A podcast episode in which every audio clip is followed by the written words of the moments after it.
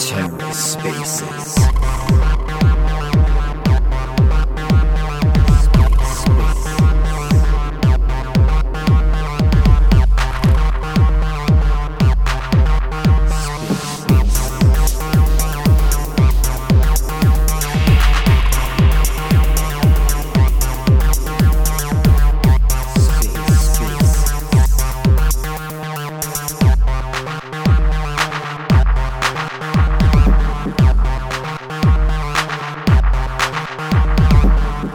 And welcome to The Ether. Today is Sunday, November 27th, 2022.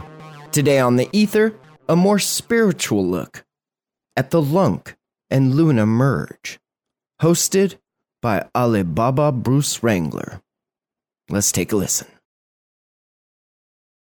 I see you've got three, four different subjects here for discussion the Lunc Lunar merge, spirituality, self, and development. we have three subjects to discuss, along with mixed martial arts and Brazilian Jiu Jitsu. Now, I can see actually this is quite a fortunate thing. Chugs is in the audience. Chugs is a former cage Oh, fighter. Let's have a word with him. Let's have a word with him. Bring him up here. He's a merger.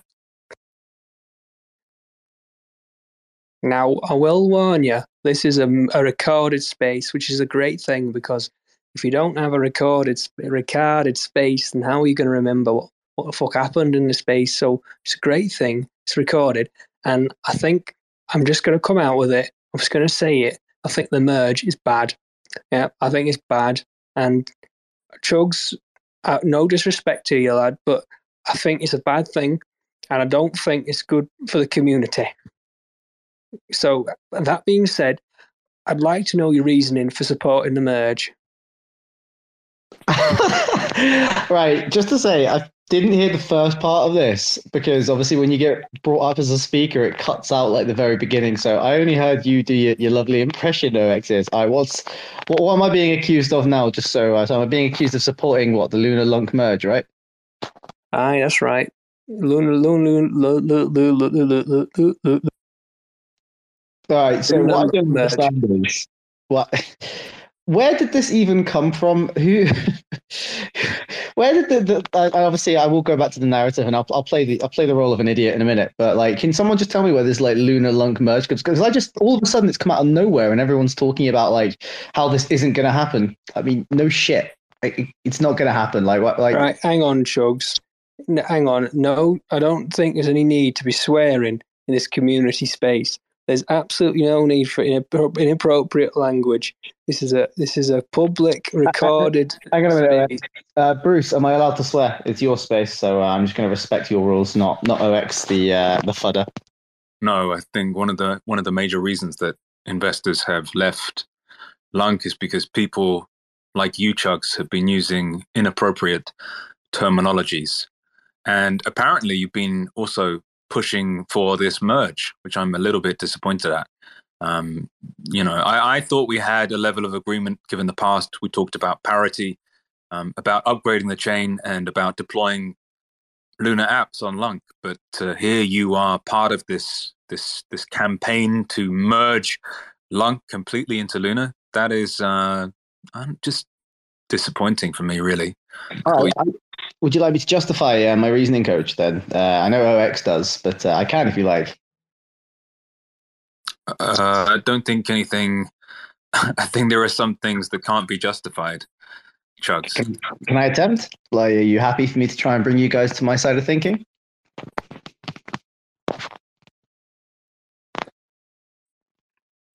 Um, I You you can certainly try, Chugs. You can certainly try, but I don't think that anybody here is saying that the merge is a good thing other than you. So if you can, I mean, I'm I'm willing to hear what your reasoning is, but I will say, as a hard-working man from mm-hmm. Grimsby, I don't really think anybody in this space is going to support that kind of idea.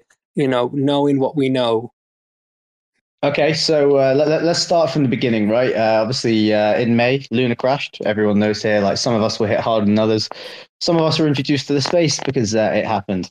Uh, at first, everyone hated on Kwon because obviously they all thought he was uh, responsible for the suicide of what, 10 to 20 people.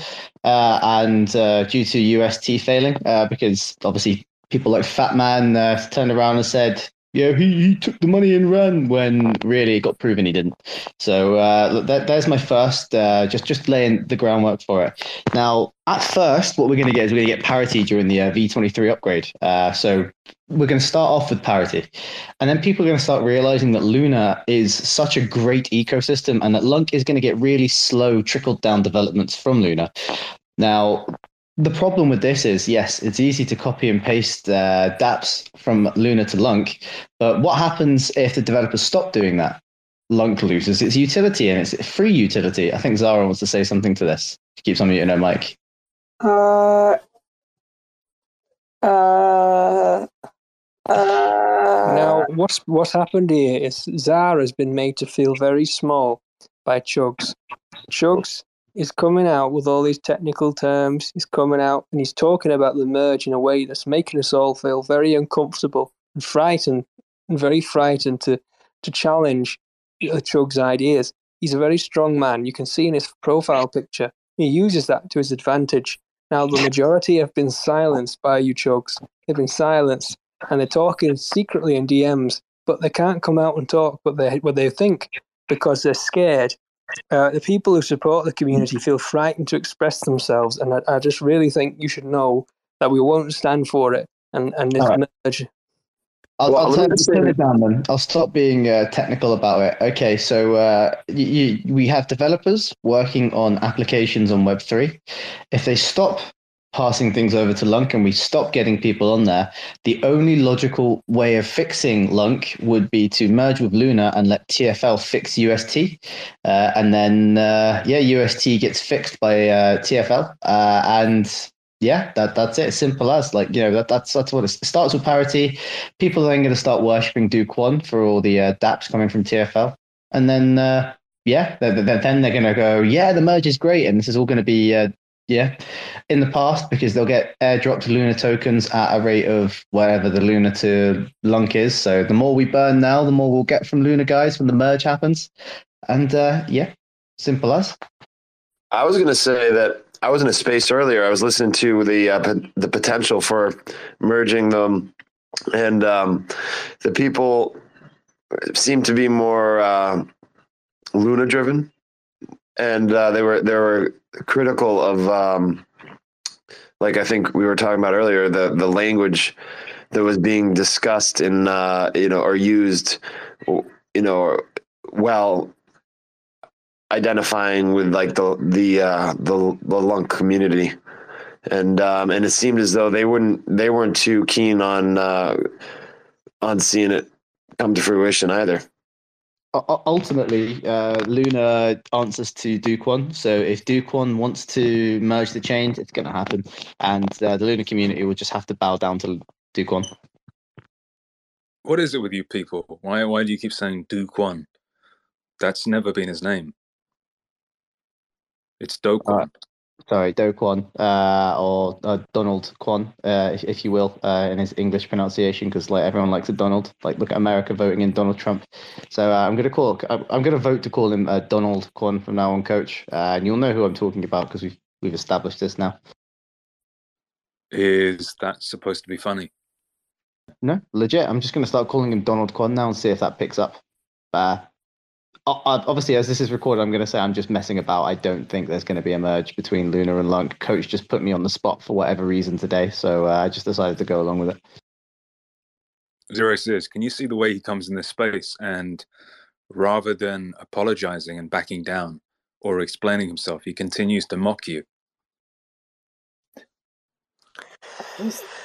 I'm, I'm just not really.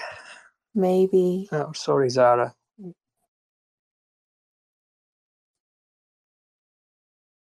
No, you, you go ahead, Pet. You go ahead. You you express what you're trying to express. I don't talk across women. it's a decentralized Web3 space, and I'm disgusted by all these times that women get spoken across. And I won't be that person. I'd like to let you speak, Zara. I'd like to let you express what you'd like to say. So I'm not going to cut you off, and I'm not going to stop you from talking and letting everybody know what exactly you have to say. So please go ahead and, and say what you'd like to talk about. I was raised by well by my mother. I was, I was raised by my mother to respect women, and you know, in the right kind of way. And unfortunately, sometimes when I encourage women to speak in this way, they, they leave. They leave the room. I was raised properly, but women run away from me anyway. So I don't understand. You got to stop white knighting OX. Like women are strong enough to speak for themselves. Like you know, you you can't, you can't be like you know, forcing a woman to speak just because you think that you know that's what she wants. She needs to speak up for herself because she's a strong, independent woman. So OX, I'd like you to apologize to uh, Zara for making her feel so uncomfortable. I, I have quite bad autism. Well, thank you for sharing that, Zara. It's very brave. Uh, it's very brave of you to share about your autism. And uh, I- I'm not sure what to say about that because I don't have emotional intelligence. Do you also have autism? Uh, no, I, I wasn't a typical autism uh, person because I, I wasn't born with it. I got it when I fell on my head. I was bumped on my head very hard when I was a small baby, and that's what caved in my skull. I've got a big hole in the center of my skull, and that's the problem. That's why I am the way I am. Who did this to you? Who dropped you? Uh, I don't want to name names. You know, I don't want to name names because that's not fair to the people involved. And out of respect for them, I won't be naming anybody today. Um, but, you know, that's why I'm here to talk. I'm here to talk man to man with Chugs here because the terminologies he's used is indicated the opposite of what I believe. I believe I was raised right and to talk to women the right way. So, uh, Chugs, could you explain uh, why you've used those terminologies that you've used? Uh, can you just remind me because you know it's the internet. I talk a lot of shit. So uh, what terminologies did I use, OX? It's the way that you've used the terminologies that you have and the times that you've used them that have made. Yeah, but I, I don't know what I've said that you've taken offense to, OX, on behalf of all women. So if you could uh, elaborate for me. I'm thinking about getting a vape. A flavored one or uh, CBD? A flavored one. I, don't touch that nasty, that nasty weed stuff. Fair enough. Uh, Um, bu- bubblegum raspberry is quite nice. It's a nice smell. I don't know. Bubblegum always made me feel quite sick. I thought like, I don't know though.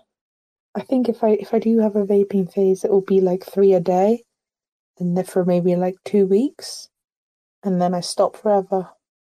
W- But Make sure you talk. sure. Sorry, I, I thought you finished. Make sure you talk to the shopkeeper about trying out the different oils because uh, some of them are really, really nice. They they taste good. Uh, some of them, obviously, yeah, they're, they're really bad. And if you're going to start vaping, make sure you've got spare coils because uh, if the coils burn out, you basically just end up burning, like you know, basically inhaling burn. So What happens if you just drink the liquid? Does that give you the same effect but ten times stronger? I don't know. I've never tried it. Maybe you, you can guinea pig it for me. I mean, why don't you try it? I don't Maybe vape often. Better gains. Maybe you would manage to sort out that whole uh, wrist situation, right? Oh God, you're bringing up the wrists, are you? Or Oh, was it worry. doubts? It was rear delts, wasn't it? Rear delts is fixed. Uh, coach brings up my wrists on a regular basis, so uh, I don't wear wrist straps now for uh, arms. Yeah, Sad you have time. to be like, um, yeah, none of that wrist strap shit. If you want to wear bracelets, wear bracelets. Simple as. You got any uh, recommendations for bracelets that would suit me, Zara? Yeah, like a maybe some sort of pearl chain that Zero X's could give you. I've already got one for my neck though, so I can't really wear like yeah. so I've got like an obsidian beaded like wolf sort of thing. So uh, you know, if you if, if I go for the wrist as well, it's gonna look very uh, I don't know, very drag. Yeah, it would make you look like a gay little fruit, wouldn't it? Probably probably would, to be fair. Uh, and that's not the vibe I'm going for. No offense to uh, anyone that wants to dress that way, but uh, it's not my style. You know. Are you implying that there's gay little fruits inside this space right now? That maybe Coach Bruce is a gay little fruit? I'm implying there could be. I I don't know. I don't know everyone here. Uh, not not doxed at least. And Bruce, how do you feel about these allegations that you're they're calling you a gay little fruit? Uh, sorry, I didn't hear that. I was attending to my duties. Now, while everyone's talking, I'm generating some Christmas versions of everybody here.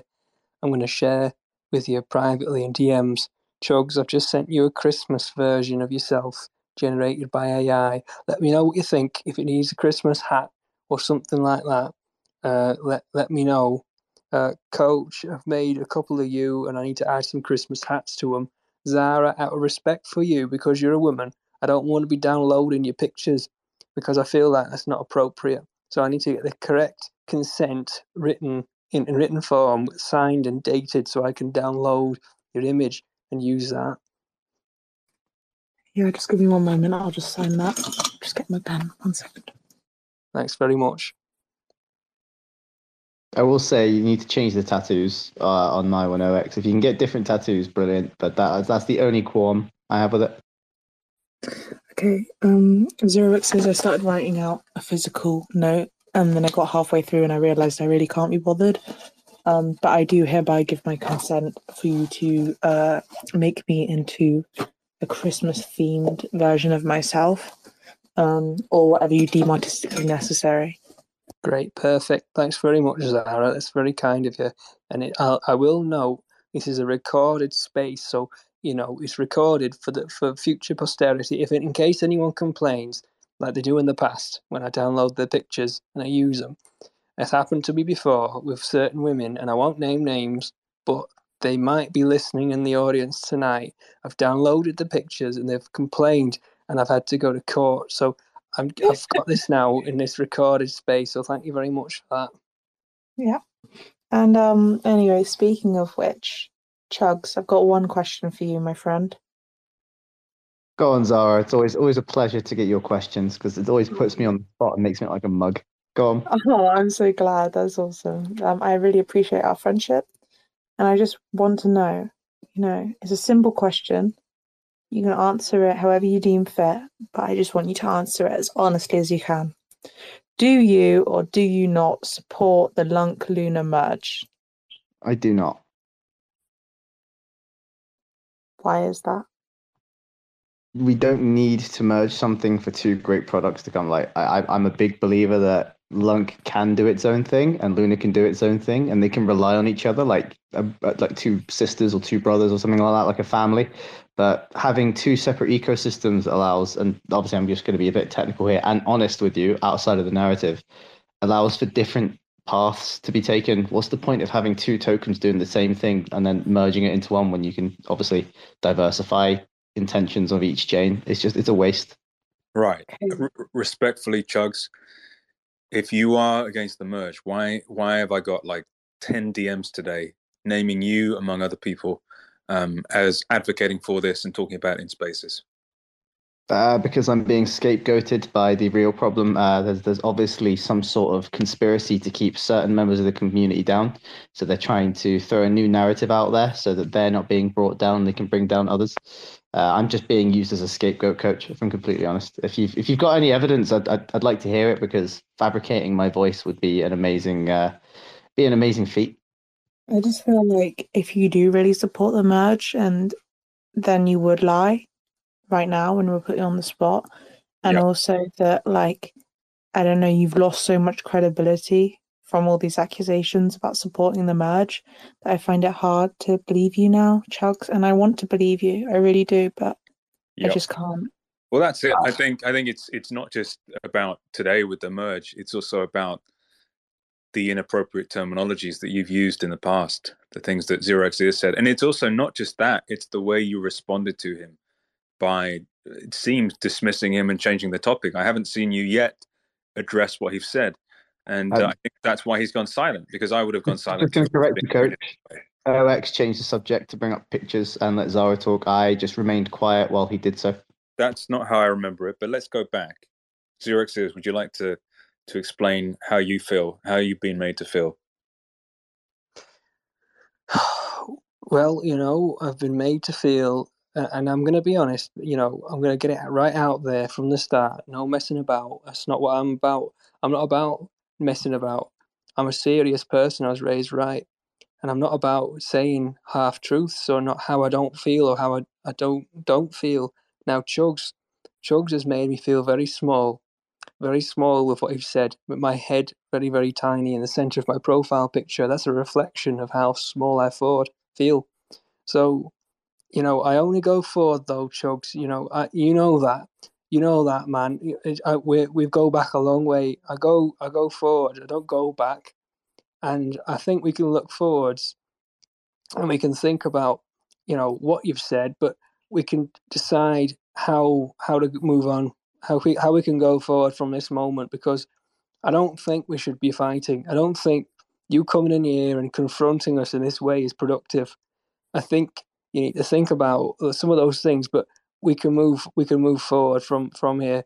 But you know, when you've said those inappropriate terminologies, to, to move forward, you really need to to confront that, and, and and this is the right time and the right place for you and the community here to to hear, you know, uh, you you doing that and and what I've just said in, in a roundabout way, right? But I think a lot of people are frightened to speak. Like Kareem, he's got his hand up, but I don't think he does want to speak. I think he's very scared, aren't you, Kareem? And he's he's he's there you go. That's right, scared, and we're all very scared of you, Chugs. But but like it can change. That can change in a heartbeat. It can change right now. You just have to confess. We should we should give him an ultimatum. That's really manipulative, Kareem. I don't think we should do that. I would like to say though that as a woman in the cryptocurrency space, Oh my Um, gosh. Oh my gosh. excuse me, I am a woman in the cryptocurrency space, and the point that I was about to address was exactly what you just did. Surrounded by men, often autistic, people don't know how to act. I'm often sexually harassed, abused, bullied, vilified. And now, Chugs is one of the main culprits of this. Every day I wake up to 150 DMs from Chugs, extremely inappropriate, saying, You need to publicly support the Lunc and Luna merge, or I'm going to leak these edited AI pictures I made of you. Zara, Zara, Zara, Zara. I'm sorry to interrupt you on this one, but like, let's not take it that far. Come on, like, I, I, I understand jokes, but don't, don't take it that far for me, Zara. Come on, man. So do you want me to Oh. leak the screenshots? What is i- is or this? Um, wh- what what are you trying to achieve here, Chugs? Are you trying to gaslight us? Because you haven't He's responded. To away Xerox Can you respond to Xerox is, please, and respect him?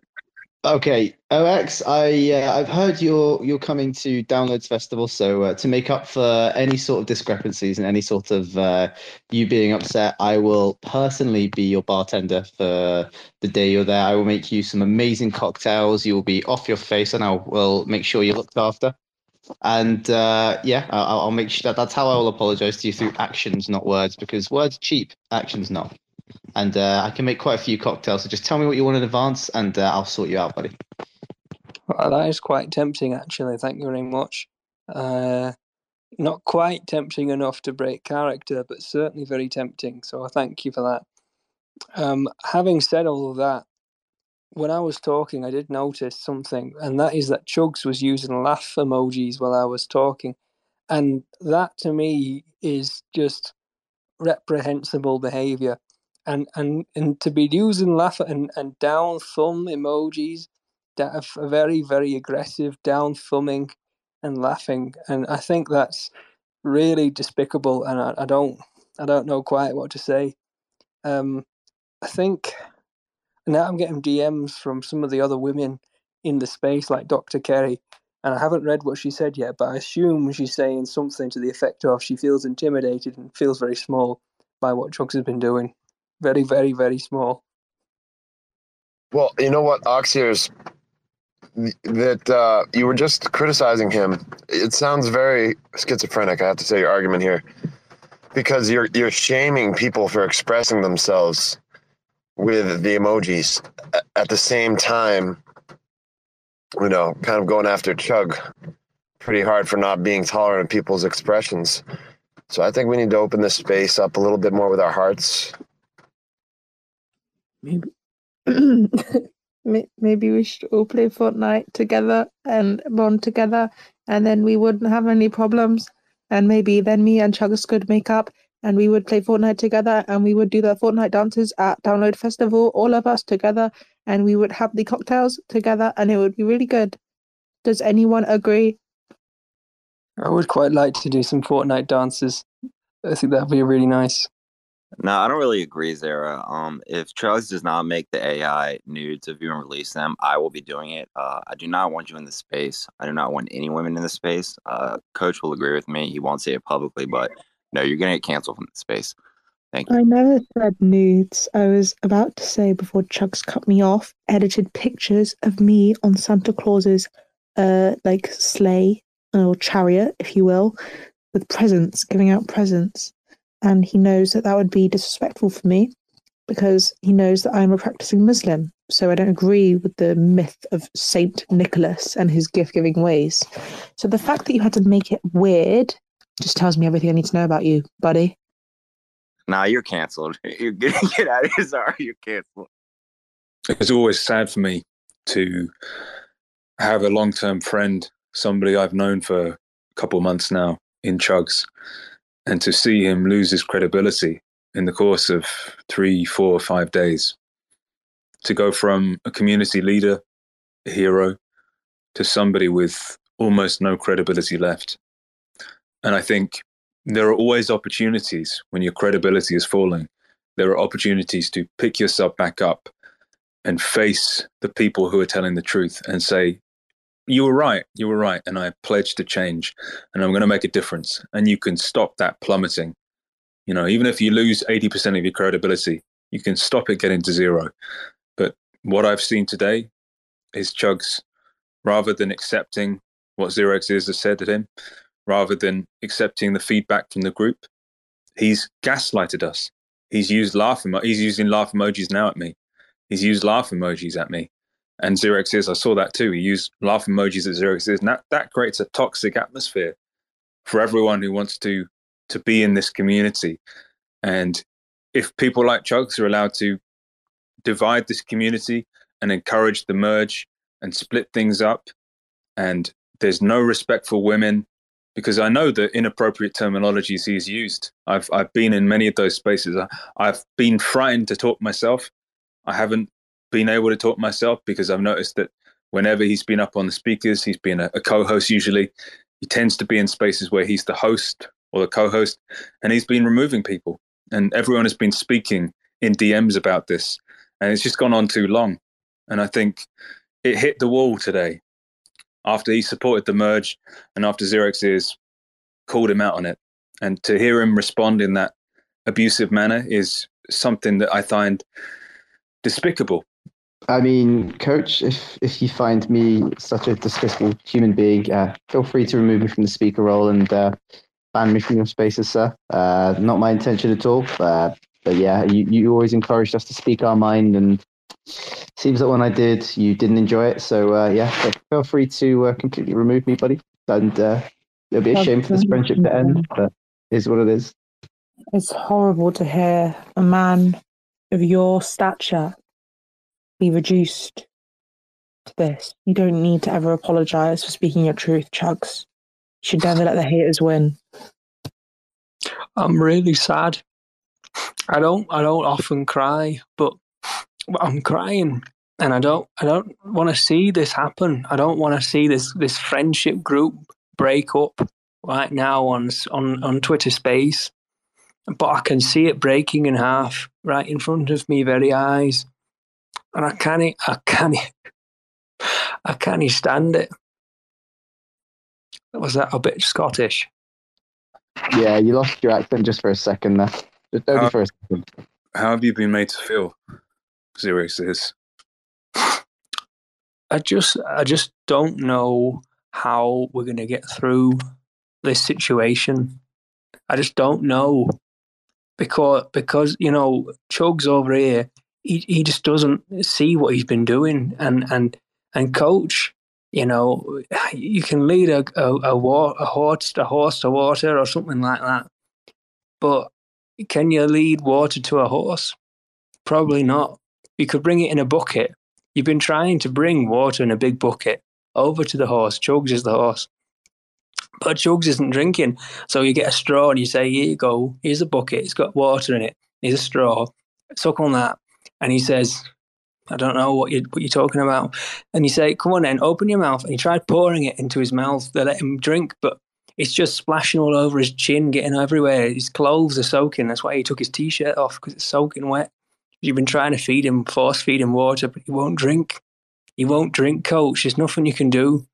So this friendship group is just split right in half, and I don't know how to glue it back together. Go down to Kwik Fit, see if I can find myself a bit of glue, a bit of good super glue, you know, the right kind that sticks proper, not rubbish glue. I mean, like proper glue. Do you know what I mean? At the end of the day, coach, I'm here for the community, right? I'm here for the community, and I'm here for utility. That's what I'm all, it's all about. That's why we're all here. I want to build utility with all of you here in this in this chat in this space today, but some of you won't let me. Right? You come on me tweets like Chugs, and you say, you know, that's not what this is about. This is about something else, and I don't understand what you're talking about. I'm not a technical man. You know, I was raised right, but I was raised without this kind of computer nonsense, right? You know, I don't understand any of it. And, and you're all here talking about blocks and validating and, and all sorts. I don't know what you're talking about. I just want to get utility, right? That's all I want. Alex, can I just ask if you don't understand what we're talking about? How did you get the CTO role? I don't know what you think you're doing here, Chugs. I, I don't know what that comment was about. I, I just on your profile and it says That, CTO. that's, so- that's an ad hominem attack. Uh, no, no, it's just me asking. Like, I, I, my my character's being discredited here, but like, you know, you're telling me you don't understand, uh, you know, technical stuff, but you know, you, you- you're the CTO, you're the chief technical officer. Uh, so I, I'm I'm quite quite shocked that you got that role if you have no knowledge of uh, the chains and the blocks and the blocks and the chains. Uh, so just just trying to understand, Alex. That's all. No, CTO stands for check this out, Chugs. Check this out at LuncDAO. I've been saying LuncDAO is really, you know, one of my favorite validators. If I had to choose my top three, I think LuncDAO would be in, in at least top two. I don't know. Orion Money is in my bottom. Is in my bottom worst worst favorite one because they're from Eastern Europe and they're coming over and taking our jobs. So I'm not really a big fan of Orion Money but I'm a big fan of Lunc DAO. And so I said, check this out. Uh, that's all that means. I don't, I mean, you know, right. I, I don't get mad. I don't get angry, but I want all of you get out of my way and let me build utility for normal working people. Normal people like me who go down mine, who go down Greggs, get a sausage roll, you know, go watch football with my son. All right. I go and get a pie, drink a pint of beer with my son. I don't get mad. I don't get angry. But if you stop me from bringing utility to this blockchain, I'm going to get very angry. And you'll see how wide and broad my shoulders are. If you come down and you see how I transform into another man altogether, and I turn into a man with big, wide, broad, spherical, oily shoulders, and I will you I you'll you'll come down to me wee house, me wee house down near the Craig Manure is my village, and you'll come down to me house. Bring your friends, bring all of your friends, and you'll see how wide I'm like a B fifty two bomber on the way to Germany to bust a dam. That's what I'm like, a big wide B fifty two bomber. And if you think you can come down with your friends and change my mind about bringing utility to this blockchain, you have another thing coming. So this has gone from me being accused of being uh, aggressive to you threatening me now, OX, and uh, I don't appreciate you threatening me. Uh, to a point where I may just have to drop down a speaker because if I'm going to be targeted by you for no reason whatsoever, then uh, yeah, I, don't want to mess with your wide shoulders. going to be real. Sorry, everyone. I uh, saw red for a moment there, and, and you know, it's not something I do a lot, but it's something that happens. And when I when I get a bit angry, I turn. I've got an alternative personality. In Scottish. Uh, sorry, right. Let's change subject. Lunc808.eth hash Lunc validator at lunkwikipedia.com. Building on Lunc. Would you like to ask a question? Yes. Um, so my question for you, 0xEars, can you bench press uh, Do Kwon? How much does Do Kwon weigh? Do you know? Well, I would assume with your broad shoulders that wouldn't really matter, right? I don't really know. I, I would suppose, I would assume, um, let's say 80 kilograms. 80 kilograms, right. Oh, that's quite a lot. I'm not sure I can bench press Do Kwon, but I could overhead press him. I could overhead press Do Kwon straight over with locked knees and locked hips and no bouncing or any of that silly stuff. I'd just strict press Do Kwon straight over my head and then I'd drop him onto my knee like Bane. What about a cloak Uh, of? Uh, I like Pro- that. OX?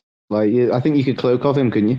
Let's let's try and redirect this conversation to the merge. Right, thank you, coach. Let's get this back on track. This is a community call, a recorded space. It's going to be saved in the annals of history and recorded and listened to for the rest of time. So let's make it a good one. Not only that, but I've got it screenshot. I've got it screenshot. You screenshot. What are you screenshotting? I've got it screenshot the space. You're going to save that in your archive with the other screenshots and the evidence. You see Chugs here? I got him screenshot. Yeah, that chugs. You screenshotted now, pal. What are you going to do about that? Absolutely nothing. If you guys have uh, screenshotted, then that's your, your God given right. But uh, yeah, I'm just going to sit back and enjoy this myself because that's all I can do at this point. Right. Knock, knock. Not going to be so cheeky now, are you, Chugs? Now you're being screenshot. Lunc808, thank you very much for being polite and waiting for your turn with your hand up. Oh, am I in the screenshot?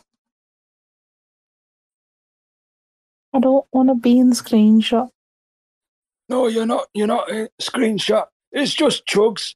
He's been a Um, troublemaker before. He's been oh, using you don't appropriate trouble- terminologies. Oh, nasty piece of work, yes. C- Can I just ask who this Chugs guy is? Because my name's Chugaboom, and uh, I'm getting quite offended if you're referring to me as Chugs, because obviously we were friends, and now all of a sudden I'm being uh, vilified. So only my friends get to call me Chugs. So if you could refer to me by my full name, I would appreciate it. For you know, just for that sake, thank you. Look, you say that, but everyone's been saying LuncDAO. It's Lunsey Dow. is it actually Lunsey Dow? Like for real? Like is is that? Say is- it. Say it. Say it. Because you've said it like at least a hundred fucking times wrong. Say it wrong. Say Lunsey. Lunsey Dow, Lunsey Dow. It is then. Why not? Like I'm happy with that. We got Donald Kwan and Lunsey Dow. Say it ten times because the amount of times you've said this wrong, and every time it's grating. Fair enough. Like, like it would be. Uh, yeah. So we have got Donald Kwan and we've got Lunsey Dow. All right. I'm happy to. Uh, happy for these things to go ahead. Right. Lunc808, would you like to ask your question for, uh, for whatever whatever your question might be? Make it a serious one, though. Come over here. Let me show you my blockchain. Um, all right, since I have to ask a, a serious question, um, it's probably going to be just this. Um, I'm trying to do my best into helping the community to educate themselves around Lunc, Luna, and the whole ecosystem. But as you guys might probably not have as much knowledge as, as you guys, so everybody who would contribute, that would be very much appreciated. Hey, hey, don't listen, man, I, I, we don't know each other very well, but but just as a human to a human, don't put yourself down like that, man. Don't diminish yourself. You are good enough as you are. And look at what you've done. You've taken the the resourcefulness, the initiative to create a beautiful thing, and you're trying your best to educate people. I think that needs a a massive um, dose of credit. You know, well done. I'm here to say well done. And you never need to diminish yourself in that way again. Um, don't ever let anyone like Chugs make you feel small. Don't don't buy into the narrative. You know, in a computer sense, don't log in to the idea that he gives you that you're a small person, you're insignificant. You're not. You're a part of the community, and with time, you'll become a more and more important part of the community. And uh, the the people who might be abusive, who might gaslight you, who might make you feel small, they'll fade away because the community will realize who they truly are deep down they'll realize that they have a bitter core, that their heart is full of sourness, and they'll start to reject them. And who will be left but you and the other people who have a good heart, who want the best for the community? And with that community, let me tell you, we'll be able to build utility. Hey, Coach, I appreciate a lot, um, Coach, for the nice words. Um, and yeah i appreciate every everything from everybody. Uh, but then you know at the end of the day I, I learned to you know walk inside of a room without any expectations. So um, my day just got uh, made. Thank you for the positive uh, energies that were transferred. And um, let's build something really beautiful. Let's let's try to make something out of crypto again. I feel like the narrative around crypto kind of faded away throughout the years. But then everything that happened recently i think that's to open up uh, people's eyes but i think we need to the people who are kind of in it we need to help the new people so they don't have to go through centralized exchanges to get the necessary guidance. Everybody should understand that not your keys not your crypto very simple and there are many other things that people should learn but the tools aren't there. So if if we as people as you said we come together and you know we think about what's important I think uh, education should be in the somewhere. Where am I? I went to go down to Woolworths, and I don't know who any of your people are. Where am I? Well, the who, are you? who are you? Is it a troll? What do you mean a troll? There are no trolls here. Who are you? Where's Kathy? Where's my daughter, Kathy? Right, Zara, you should know that Woolworths went into administration in 2008. So if you were looking for Woolworths, I think you're mistaken. I think you're trolling, and I'm not really sure what you're trying to do here in this community serious space. Let's get back on topic. Look, I think the collapse of FTX and all the other exchanges, you know, the the recent cascade of liquidations and contagion and all that stuff, what that has really taught us is the importance of DeFi, the importance of decentralized finance. Because so long as you put your money in some rich banker's hands or SBF's hands, Sam Bankman Fraud, as Xerox said earlier, if you put your money in those hands, you have to trust them. And they are well known now not to be trustworthy people. So this should unify the community. It's a reinforcement of the original vision of crypto, of non custodial, open, permissionlessness, uh, transparent protocols, true DeFi that we can all believe in, that we can all unify in. And that is Lunc to me. That is that is what Lunc blockchain means to me. And I think if we can realize that vision and realize that all of the horror and the heartbreak and the cataclysm is a reinforcement of that vision, if we can all come here together and believe in that unity, then on the basis, on the foundation of that unity, we can build community and what can you do with community? You can build infinite utility, but you need that first step of unity before you get community. Otherwise, there can be no utility. You cannot jump straight from no unity to utility. You need to go through the steps of unity, then community, then utility. If you have a solid community, there are infinite utilities you could make, but there's no point in trying to build a utility before you even have unity, because then you won't even be able to get to community to build a utility. Um, I agree um, with that part. Um, I just have a question, Coach. Um, Right, Since thanks we very much for that, coach. That was a good speech. I think we can all relate to it. Oh, sorry, Lunko 8, I couldn't hear you. Were you talking? Um, yeah, I just had one more question for Coach. Uh, since you know we, I'm a validator for Lunc myself, right? But I'm uh, currently doing it uh, through Allnodes since I don't have the necessary knowledge to run my own, um, let's say, software that could pretty much run 24/7 with backups and everything. So we have a very good uptime. But now, for in the future, Coach, how do you think should some sort of like a peer-to-peer um, validators where you know we aren't like uh, dependent on let's say for example if all our servers are inside of the usa and all of a sudden usa decides you know what? Crypto go to hell. Then we have this issue of centralized nodes. You think in the future we would be able to implement some sort of a module where we can have peer-to-peer um, nodes? Uh, that was a little bit disturbing. Are, are you are you trying to convey that you want to do something to the USA and the the server centers or something? Like, why would that happen? look at what happened with let's say bitcoin in the past they were in china or wherever right and then all of a sudden law came outside and then they had to move their operations elsewhere for us in the future to not go through let's say that risk of having to move our um, let's say infrastructure how do you think we should kind of make the nodes you know we, we have 130 which in my opinion isn't enough for a really decentralized uh, in my opinion though. But um so that's that's pretty much the question. I don't i don't really know how to exactly ask it but the idea is how are we going to in the future? Let's say if we have a centralized location for our nodes how to kind of disperse it throughout the globe throughout the the world. So we are really more decentralized in some in some way if that makes sense Yeah, yeah. I, I just what I meant there is like you're not planning some kind of attack personally, are you? Like on the the servers in the USA or something? Because somebody planned something similar in Germany with the the Hetzner servers um, that hosted most of the Cosmos, and I, I thought that was like.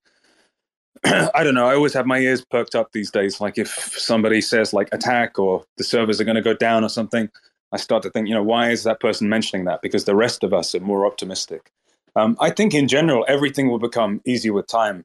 Uh, have you have you heard of what Do Kwon is doing now? Do Kwon is coming up with a thing called Feather, probably released in early January, and the idea is to make deploying a blockchain as easy as lifting a feather. Right. So the idea is that right now the the technical constraints, the time cost, uh, the burden, and the capital expenditure of creating a blockchain and reaching that that stage of minimum viability economically and security wise is difficult. It, it, requires a lot of you.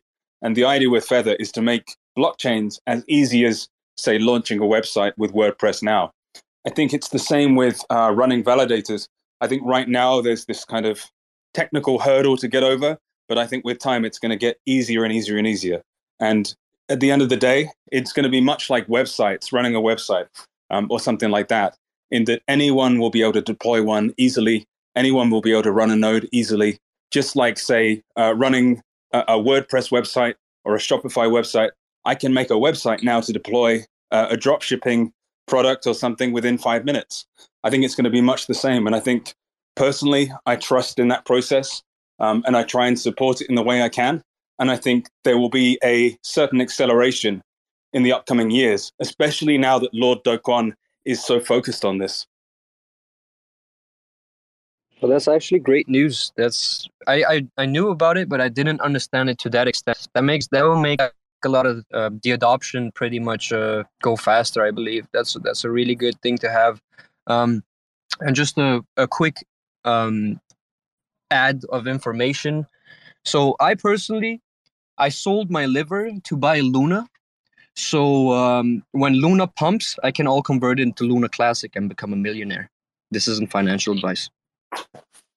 Yeah, I mean that's a, I I think Luna is the better buy right now for many reasons. Uh, the first reason being that the merge is probably going to go through.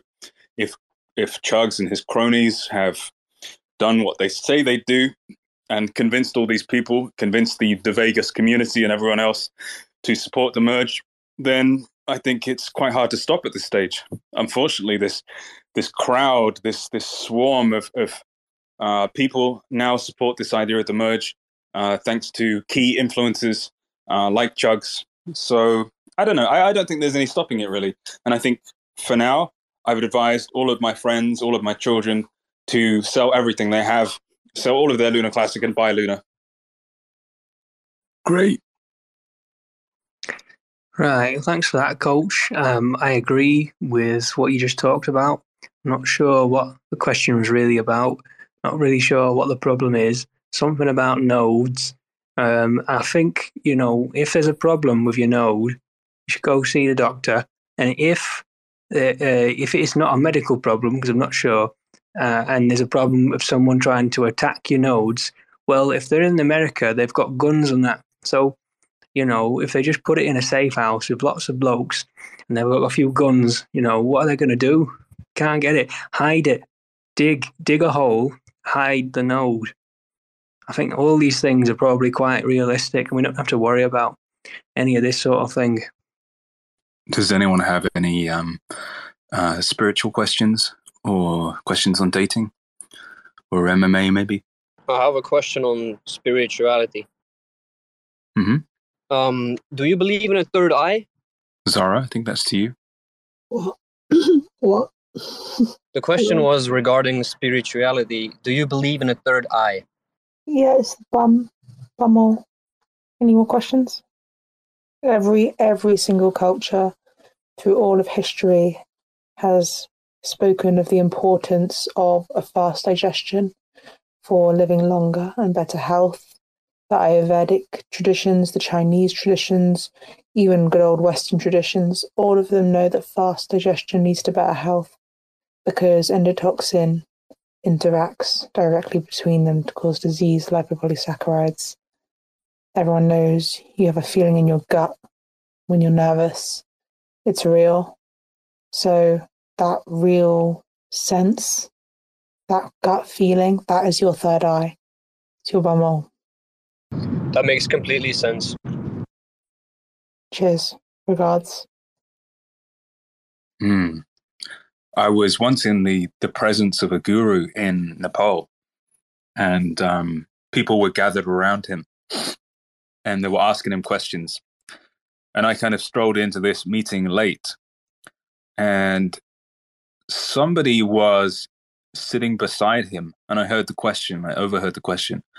And the guy said, Guru, Guru, how do I open my heart chakra? How, what is the, the technique to open my heart chakra? What is the, you know, the special asanas and, and yoga poses? What is the, the meditation? What are the visualizations to open my heart chakra? Could you please tell me the instructions to open my heart chakra? And the guru started laughing. He just laughed in his face. He laughed. He laughed and laughed and laughed. And he said, Don't be silly. Like, the way to open your heart chakra is to practice loving others. That's it. You need to love others around you. You know, think loving thoughts, do loving things, help people the best you can, love them, love them in a simple way. And that way, the opening of the heart chakra is a side effect. But to to focus first on the technique, to make it a equation to solve, to reduce it to the level of homework to attend to, and miss the important thing, that would be a critical mistake. So I believe in what the, the guru said with these things when it comes to the third eye or the, the root chakra or the heart chakra, which which do represent an underlying truth. But the main thing is that all of these aspects of our being, they unlock and they open as a part of a natural process, a side effect of doing the most important thing. And maybe that most important thing is something like being loving to your father, you know, or loving the people around you, or facing that key fear that's held you back.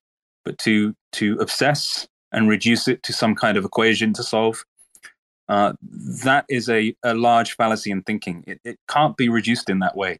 And usually in everyone's lives, no matter who they are, there is this one big important thing to to confront, to face, to do. Um, and and one way in which we're maybe not loving as much as we otherwise could. You know, so that would be my advice to to keep it simple and to to realize that the important thing moment to moment in life is the degree to which you let go in each moment and the degree to which you love in each moment. And that is always utterly simple and always utterly in each moment. And there is no need to, to make it more complex than it is. That makes that makes sense as well. Um, you know, I, I have this uh, follow up question on what you just said, um, Bruce. Okay, I believe in life, the most simple things are the most complex things, right? Just living, loving. It's simple, but very complex at the same time. But how do you let go of your ego? What what is um, ego? How are you defining it? There are a thousand definitions of that. Well, that's a good question. Actually, I'm gonna think out loud. Okay. Um, the way I personally define ego might not align with how people tell me what ego is. So that's why I think thinking out loud right now without having thought about it beforehand will be wrong. And I don't know if it, it is wrong or right, and it doesn't really matter. But how I define ego is where it clashes, where you want to do something, but then something in you tells you that, you know, you have to hold yourself high. You don't have to belittle yourself. You if it's if it's wrong, it's wrong. It doesn't matter. You know, it's it, it has to be right. But I'm not saying this in in general, right? There there are a few things in certain cases where you have to be, let's say, just straight to the point. But then, how does how does someone that cares about you, right, and they want to give you the best advice or just their opinion, but then they say let go of the ego. But what is it? What is the ego exactly? What what issues is the ego giving? So I think that's a question I should go and ask whenever in the future people um, tell me to let go of the ego and just be like, define it. That's a good one. Thank you. Yeah, I mean, the ego is like this in the the usual way it's referred to as this kind of nebulous, vague concept that isn't clearly defined um, and gets blamed for things apparently. It's it's always good to be specific with any kind of spiritual or psychological work um, because a lot of it is just our humanness that that isn't going anywhere, isn't necessarily a problem, um, is is just a part of life, and it's also a mistake to to feel the need to get rid of a part of yourself um, rather than getting rid of parts of yourself. There are usually ways to to see them more clearly and accept them more clearly, and and to to let go, not in terms of the loss of them, but in the acceptance of them and the allowing them to be there. The the healthy mind in terms of a spiritual perspective is like you're the CEO of a large company and you're in the the boardroom. And the habit of the mind might be that one particular person in the boardroom is very very loud and very very opinionated all of the time. And that might be a form of ego a form of attachment to something right? And and a healthy mind isn't removing that person from the boardroom. A healthy mind is is bringing them down to the same volume as everyone else. And a healthy mind isn't just that. It's being able to be able to to pause and have everyone in the room be silent for a period of time if they want to be um, so it's it's it's about really being the ceo of your own mind uh, rather than removing anything rather than uh, being angry or pushing anything away everyone is still in the room. Every aspect of your own being is still in the room. The the little boy is there. The wise part of you is there. The maternal aspect of you is there. Every every kind of um, archetypal subtype of your being is still there and still has a voice, but it has its place. It has its its context. It doesn't overpower the rest of the mind. It doesn't drown everything out. Um, it it remains in balance, right? It's not shouting over the other voices. And when you want to do something, say if you want to meditate or something, you can say to yourself, you know, I, am going to spend one hour of time meditating now. So I'd like the the part of me that is skeptical, that doubts this could ever work, that doubts this has any meaning to to just pause. And you know, if you have your opinion later on today, you can come back and talk, and that's fine. But like for now, I'd like to just do this thing. And and a healthy mind is is that level of balance where every every voice inside you is still there, still valid, still can speak, still has an opinion, still has the right to expression, still is fully accepted by your own being, but at the same time doesn't drown out other voices and doesn't always insist on monopolizing your time, right? And and it it, it can let go easily and it can express itself easily, but there's no sense of monopoly of the mind. You know, coach, um, thank you. And um, um, I was already thinking of meditating, and it was really funny that you mentioned it. Um, but me, honestly, I would have never, ever in my life imagined that I would have hopped in a Twitter space and have something like I expressed myself, and then the interaction made me think. And that's something I want to thank you for. Now, it might be worth me mentioning we're entering the Christmas holiday season. We're entering a time of the year when DAO and everybody has to stop validating for a few days while the holidays happen. So if you get an email from your DAO, if you're on the on the mailing list, you'll see the details of what we're doing over the Christmas period, for how long we're shutting down, and and how, how you're going to claim your Lunc DAO Christmas present as well. So check your inboxes. If you're not on the mailing list, just drop a drop a DM to Coach with your email, and you'll get all the details. Go ahead, young Zara. Hi. Hi, everyone. Great. Would anyone like to come up and ask a question on the topics of the Lunc Luna merge on spirituality, on dating, or on mixed martial arts? I have a question. Um, I think Zara might as well, but I'm mm, skeptical based on her last contribution. Now, Coach, how do you think online dating has affected the dating scene? Do you think it's a positive thing, or do you think it's a negative thing to have Tinder and all that sort of stuff? It's not something I lived through, being an old man but I think the younger generation would be keen for your insights around how to navigate this Tinder thing. Well, there's the overall effect, and then there's the the user perspective. Um, maybe the user perspective first. Online dating is great if you're above about a seven out of ten in looks. Continue with it. You'll do much better. Uh, you're in the top percentile where you can get matches, you can have nice conversations, you can have a nice time, you can do well that can be great. If you are less than about seven and a half out of 10, delete the fucking app. Get off the app. Like nothing will be better for you than just walking around and starting conversations and letting people feel your energy and your voice and your your your your liveliness and your personality first. Uh, start there. I think the the worst thing ever is that an average or ugly person uses a dating app I think those people should stay the fuck away from it forever because that's going to haunt them. They'll be swiping thousands of times, and nobody or, or very few people, or maybe only ugly people, will ever match with them. I think that is a, a recipe for disaster in terms of self esteem, um, in terms of meeting anyone, in terms of building any confidence. You don't want to enter a context, a kind of a game, a system where you are the dregs, the residue right at the bottom, the crud that that spills behind the oven. That is what it's like to be an average or ugly person on these dating apps. So that's my first piece of advice. If you if you're ugly stay the fuck away. Um, otherwise i think it's quite interesting. I think it's quite nice in fact. Um, I, I think it's i think i like it in the same way that i like twitter right? So when you're on twitter you express yourself and and you you give your mind to the world and you allow more people to experience you. It's the same on dating apps, except it's it's like your your your personhood on a physical level as well as your mind.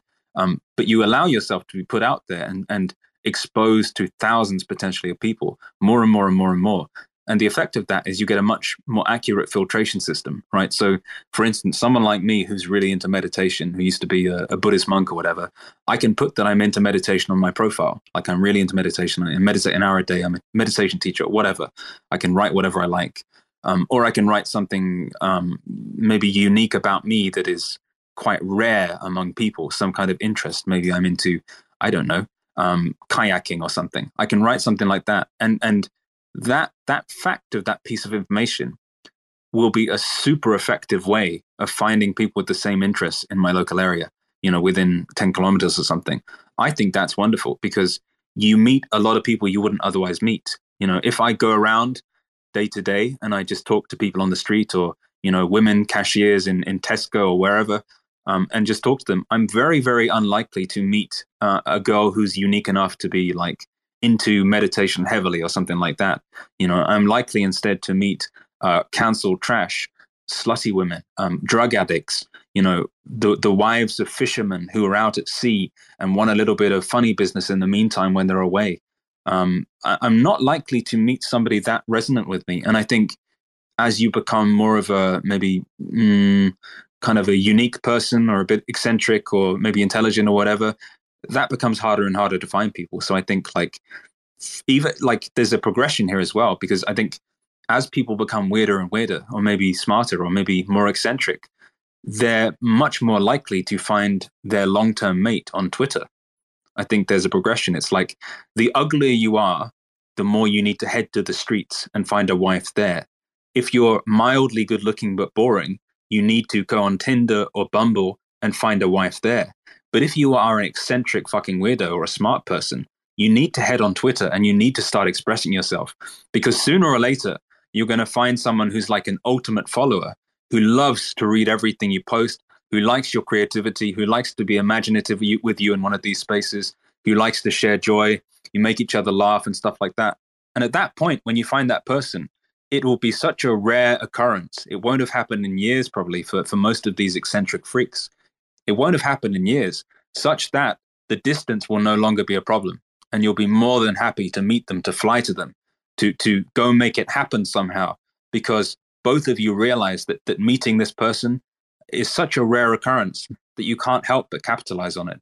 So that's my view. I think there's a progression. I think it's it's unique for each person, but I think the beauty of these online realms, if they're used well, um, and if ugly people stay away from them, the beauty of these online realms is is more than worth the cost.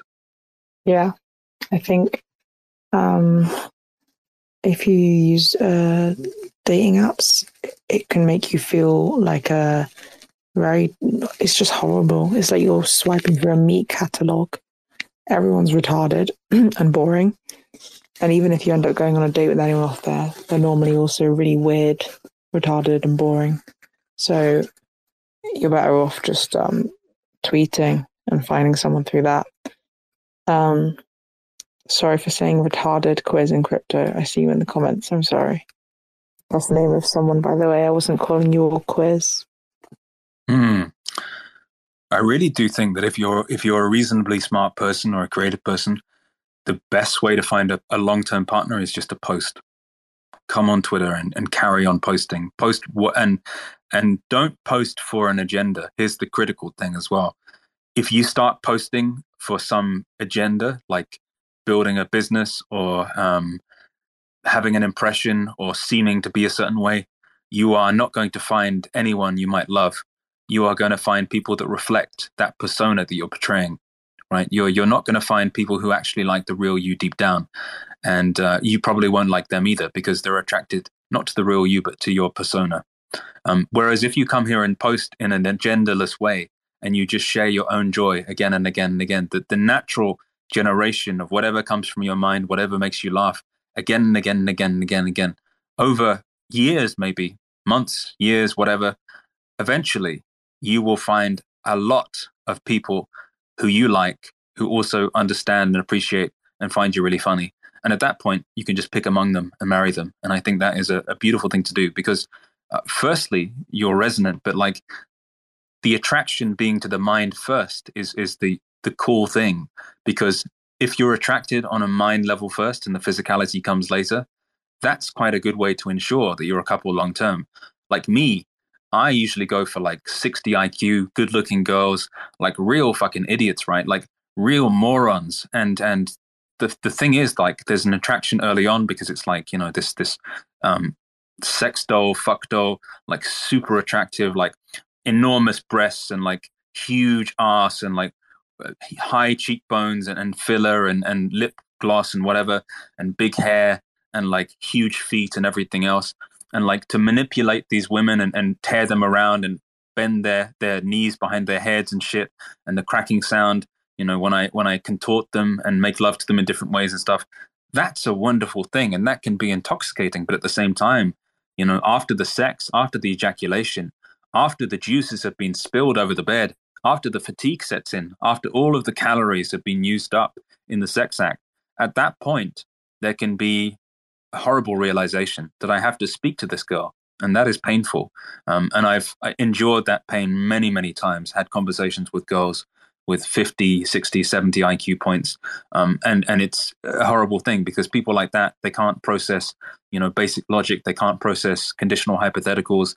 They can't process any of the basic things that you start to avoid, the cognitive biases you start to avoid when you climb up over 70, 80 IQ points. Um, it, it's an arduous task. And it reminds me of like cleaning an enormous hall with a, a dirty mop. You know, it's like a, horrible thing. I just don't want to do it. I don't, I wouldn't accept payment to do it, in fact. Um, so I have witnessed the effects of choosing physical attractiveness first. And to, to now be on Twitter, to now be courting and grooming uh, women from my followers for Lunc DAO, that that has been a much better thing for me to do, um, and much less hazardous. I feel like um, sex is an expression of like emotional energy or life energy, so it's interlinked intrinsically with your mind and yourself. And if you compartmentalize that and you separate sex into a different box, and you would have sex with someone that you can't even have a conversation with, let alone like, let alone love, or want to explore each other's full selves, it's like you're you're going to get a spiritually transmitted disease from that, from that sectioning off of your emotional, and that in a way is core self, sexual and emotional linked together. It's like you're you have a beautiful pet like a fluffy cat.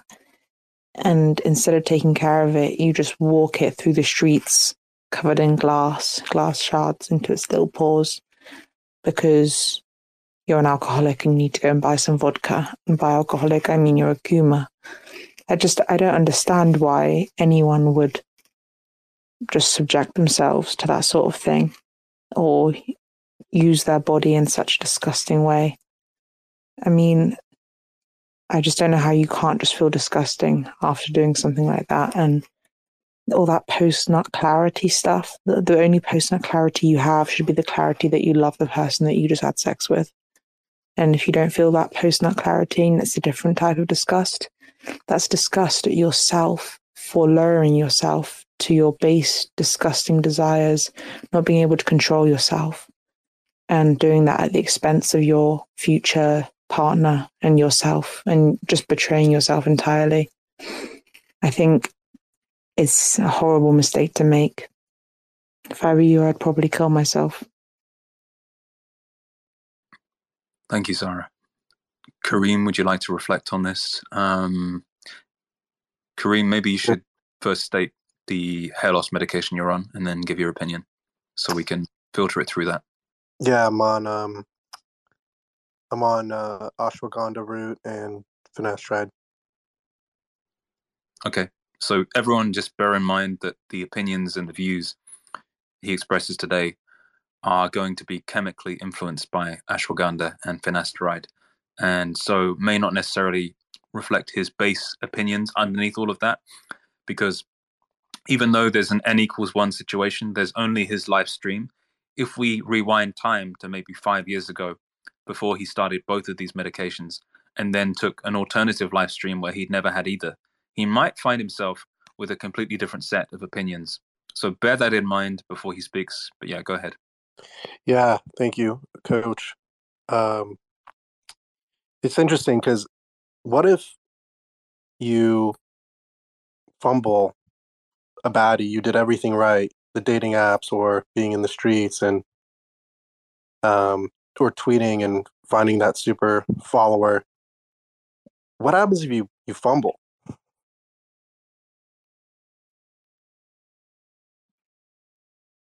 You just try again. Try again, try again, try again, try again. And that is life. So so you you wouldn't try to recover the fumble. You would start a new play. Well, it depends. Describe the fumble because this is clearly a real situation that you're concealing from us all. You know, just the the one. Is there is there really the one or do you is that a myth?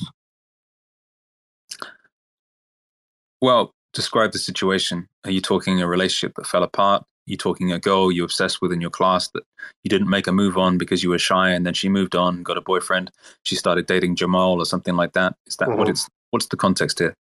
Context. Hmm.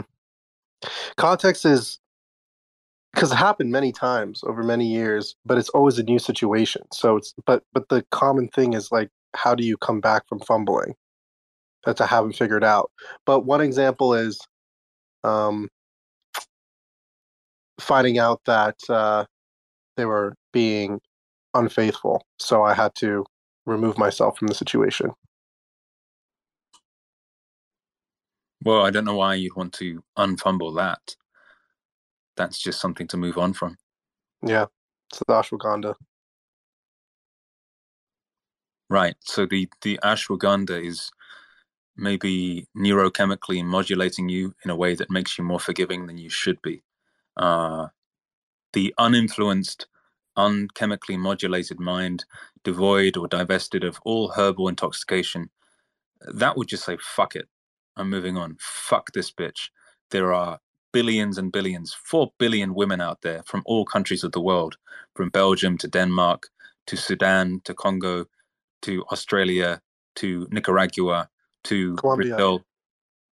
You can have any woman you like. You can even have Inuit Eskimo pussy. It's you can do whatever you like. There are no restrictions here. So don't get caught up on one girl who's unfaithful. She isn't a person who can understand or realize the beauty of your soul. So that's her loss. Fuck her. King. This space will detonate in one minute if people don't come up and ask questions. Um, I have one more question on a similar train of thought. So, moving on from sex and dating, what is the most effective takedown technique and the easiest way to submit someone? Um, say, if they were 60 to 70 kilograms uh, in body weight, maybe even as low as 50 kilograms in body weight, and you were, say, 80 kilograms and about a foot taller. Uh, is it in a pub or what? What's the context? Uh, the context is to domestic setting. Oh, my, I don't know what it's called, but my favorite thing with girls, like, did I ever tell you this? If I have uh, girlfriends or whatever, I always fucking take them down and shit. Like, like you know what? You when they're over, like they they come around your flat or something for a drink or something. I always fucking get on the floor and start slithering like a snake, and they're like, "What are you doing?" Then I slither towards them, grab, grab. But like one of the favorite ones is like, um, if you if you get on the floor and she's standing up, and uh, she's facing towards you, if you slither towards her like a snake, um, and then like, oh my god, I can't really describe this easily. You you put one of your shoulders into her shin, right, and then with the the edge of your forearm, you press that into her Achilles tendon, and while moving your shoulder forward, as this in this snake setup, and she'll just fall over backwards, and she'll be like, "What the fuck?" And then when she gets up again, and she's like, "Why did you do that?" You again slither towards her. You put her shin in the the side of your neck by your shoulder, and you grab uh, you grab your forearm, um, and you press that into like by forearm I mean like you know where the watch goes, the side of your watch where it's thinnest. This is the bone you're pressing into the back of her Achilles tendon, while at the same time you're pressing your shoulder um, into her shin, and she'll keep falling backwards. And you can do this with a woman like a hundred times. She'll keep getting up, and she'll be like, "Why did you do that?" And then you you again slither towards her, and she falls over, and you again say, again and again and again and then she'll say like why did you do that why did the interesting thing is this um is that you'll find the reason I, I even know this the interesting thing you'll find is that women have no memory women have no memory over time of the fact that this has happened hundreds of times you can keep doing it again and again and again and again and again again she'll get up and she'll say why did you do that and then you again slither towards her, take her down. Again, she'll get up. Why did you do that? It's like this weird repetition that goes on and on and on and on. It's it's a fascinating thing, and you realize how women see the world. So rather than having a duration and any kind of spatial and time reference to their lives, which is modeled in in thought cognitively um, over time, over the apparency of time that is that is manifested and created by the ongoing usage of language as males do. Women are purely in the moment. Women have no memory at all. They respond entirely to the emotional stimulus of this moment. So you can keep getting them again and again and again. They have no memory at all, no trauma, which is fascinating as well. Cats the same. Um, you can do things to cats again and again and again, and they'll never be traumatized. It's like the, the basic resiliency of animals and women are exactly the same. And that resiliency, in many ways, relies upon no short term memory. Because if they had a short term memory, then, then events that might otherwise shock them, like maybe a fox biting them or something like that in the wild, would traumatize them and stifle them completely and maybe end their genetic lineage. So you find that women and these, these small animals have developed a resiliency in a lack of short term memory. And, and this allows them to function well and allows them to endure your abuse. And this is also why beaten wives and, and these women who are in horrible relationships just never leave. It's because they have no memory of it. Um, I have a, a little life hack for all the men here. Um, with regards to this, what you were saying reminded me. It's true, by the way. But um, if you ever like are dating a woman or you're with a woman and she's like really like you know she's over verbalizing, she's talking, she's whining, whatever. There's a spot right between. I don't know if you guys know this already, but there's a spot right between at the very top of the nose where it just goes in a little bit before it gets to the forehead. And if you kiss a woman there, just right, like really hard, like really press your lips sideways on that little bit just between the temple, uh, just between the the eyebrows, it like releases something in the sinuses. I don't know, releases some pressure or adds pressure, whatever, and like it will just. It's like a it's like an off burn. If you kiss them really hard in between the eyebrows, it will manage to like shut them up. It will manage to make them feel calm. Um, and you guys should genuinely try this. It's a really crazy little thing you can't get it with just pressing it with your finger. It has to be a kiss. And Maybe it's like them kissing your brain emotionally, but it really works. And any of the women listening should get a man to do it to them. It's really cool and it's a cool thing. It also works, and they'll also forget it. It's like uh, what Bruce was saying about um taking them down or whatever. Every time you do it, they'll be like, "Wow, that was crazy! I can't believe you just did that. I've never felt that before." Yeah. Is was the description clear? The uh, yeah, yeah.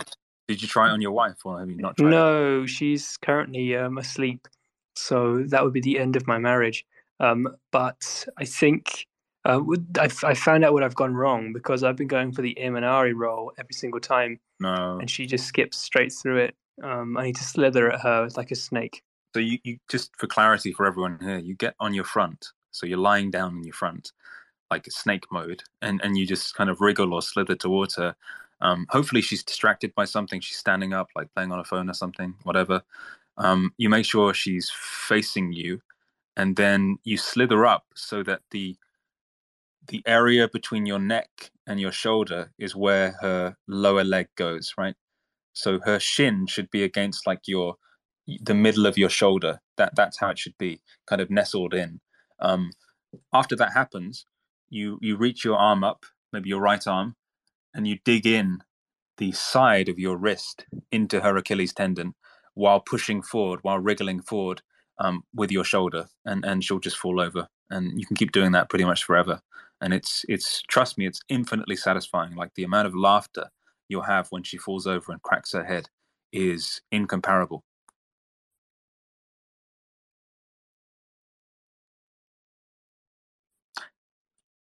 There's also no way to get out of it. Like if you lock your if you lock your arms up properly, um, as I do, there's there's nothing she can do, and you can do it in slow motion too, which is really fucking infuriating.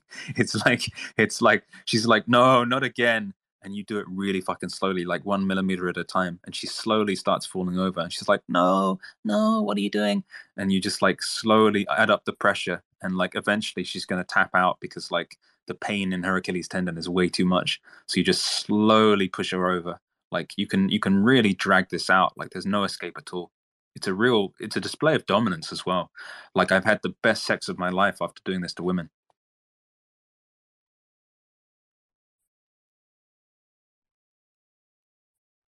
Cephii, what do you think about the act of trapping women with big nets um, to take them home and like do these games and slithering around with them? Like, do you think it's okay? Do you think it's moral?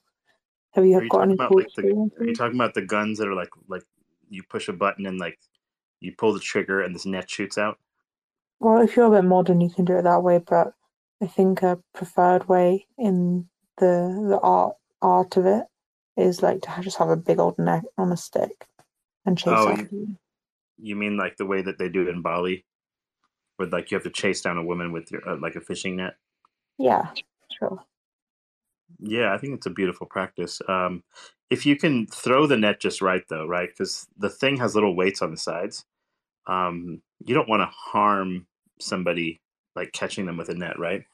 Um, so if you're if you're trying to like ensnare this female for marriage, let's say, you don't want to crush her skull in the process, right? You just want to uh, like carefully um, like you know trap her. Uh, you know the other thing that they do sometimes in bali i don't know if you've been there Zara, but like they'll sometimes they'll make like a common way to uh like claim a woman for your own uh, would be like you dig a, a pit at the beach um you know you could put like some sticks and things over it like and at the bottom there'll be maybe like something soft like feathers or like pillows or something like that and then you know they would walk over the leaves and fall into this pit. And um like whoever has like the biggest pit and can like you know uh maybe trap the prettiest girl in it uh they sort of win. Um so this is like a like something that shows up in the newspaper there. So every week you pull up in the newspaper and you know it'll it'll clarify like who has gotten married as a result of this uh, technique uh, so there's the pit technique there's the net technique. I think they're both very beautiful um like interpretations and i don't think they've changed that much in the modern age although maybe like the technology to like dig a pit. At one point they had to use their bare hands and now you know of course like some people use shovels and they use like the little banana leaves and all that. Um, some people even use like the little coconuts um, they break them in half and use that as like a shovel. So i think there's some modernity there but like on the whole the basic um like the premise has maintained and i think that's beautiful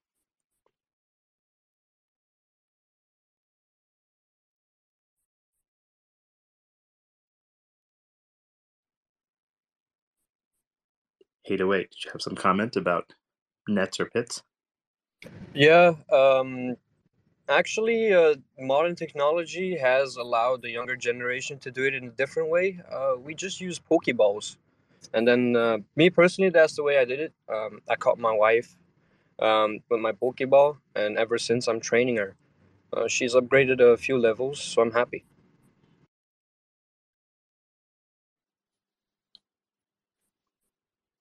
Great. So this is like some sort of video game thing.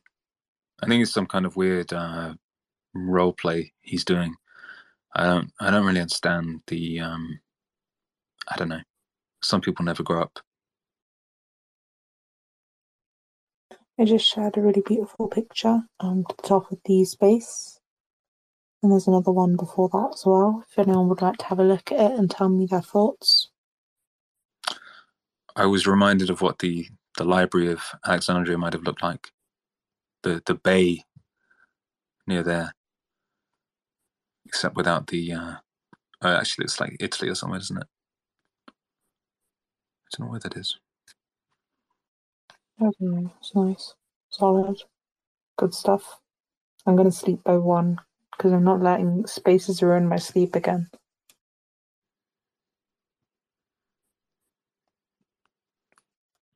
So, you think you're a person who can resist the love of your friends?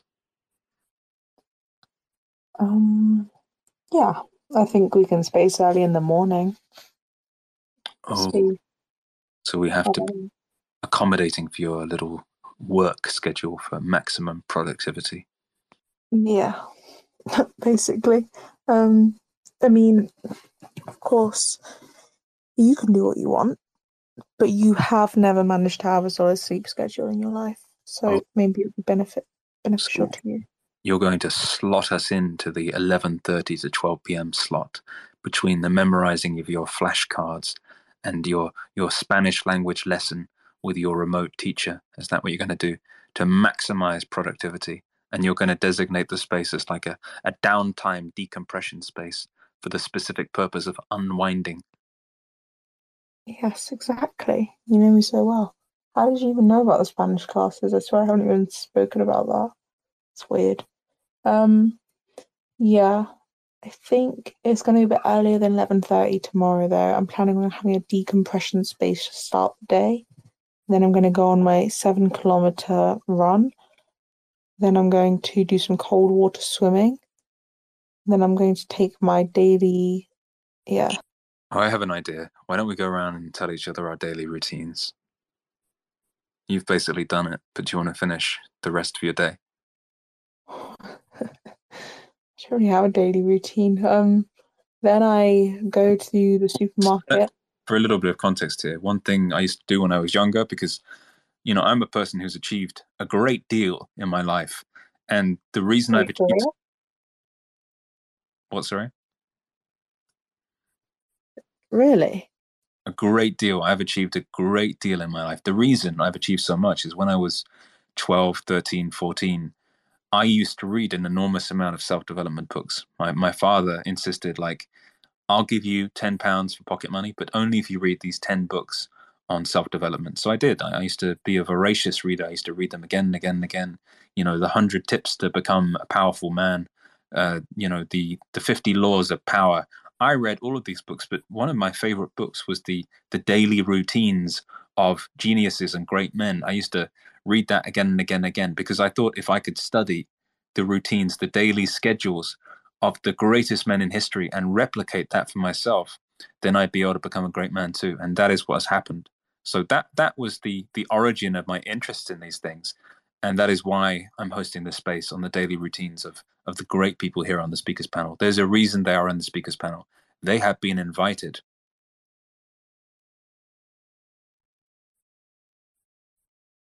Uh, have you read about someone like Zara in your books lately?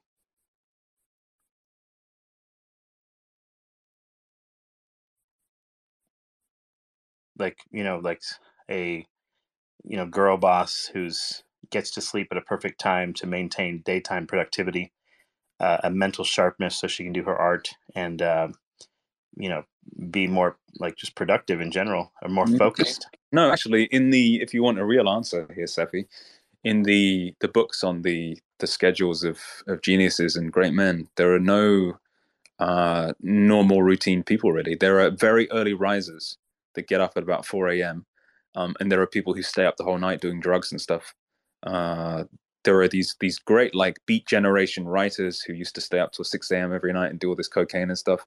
And on the other hand, there are people who are like productive machines who get up at say 4 a.m. every day um, and start the day very, very early. But there's there's almost nobody who had a say a normal routine of going to bed at one and getting up at eight or something like that. There's there's no greatness there. In fact, that's a way to ensure your mediocrity. Yeah, I just feel like in these dark and cold winter days, the more sunlight you get, the better. So I want to wake up and feel the sunlight on my face. Because if I sleep in a little longer, that's just more darkness. I don't want that. I want sunshine. I want beauty. I want to see the birds. I want to go on a walk up the hill tomorrow. I want to. Saw this video of a girl with a crow, and she was talking to the crow, and it made, me really want to have a pet crow. So that's one of my goals at the moment. Um, so I'm going to try and charm some birds. But yeah, maybe I'm destined for mediocrity. Maybe, maybe talking to crows is mediocrity. Maybe I'll just kill myself because you hurt me, because you humiliated me in front of all of these people, in front of all of my friends. Well, uh, Zara, I don't think that's necessary. You like there are some alternatives. Uh, one example would be um, very weird, like weight loss regimens. Maybe fast for three days in a row, and then eat like maybe little bits of fiber cereal, and then fast for three more days. Like I've heard that can alleviate this kind of behavior. Um, I don't think you need to go really off the deep end and like into pills and all these kind of things. Yeah, you're right. You're right.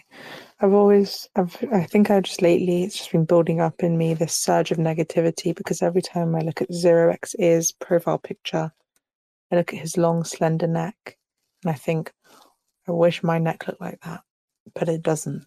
My neck's wide. It's about as wide as a really large tuna can, and it's short, only two centimeters long. And he's got a long, slender neck, sort of like an arm, like an anorexic's arm. It makes me feel really jealous. 0xEars, How can I achieve this? Hmm. I think the trick is well, it's not something you can learn. It's genetic. Um, to have this long neck with an elbow joint, it's really genetic. It's not something. It's something I was born with. Um, and you, you can replicate my my schedule if you'd like to, but I'm actually just brushing my teeth and um, getting ready for bed. And uh, so now you know when I get go to sleep. It's about two a.m. right now. So you know, if you go to bed at two a.m., maybe maybe you can also have a long neck.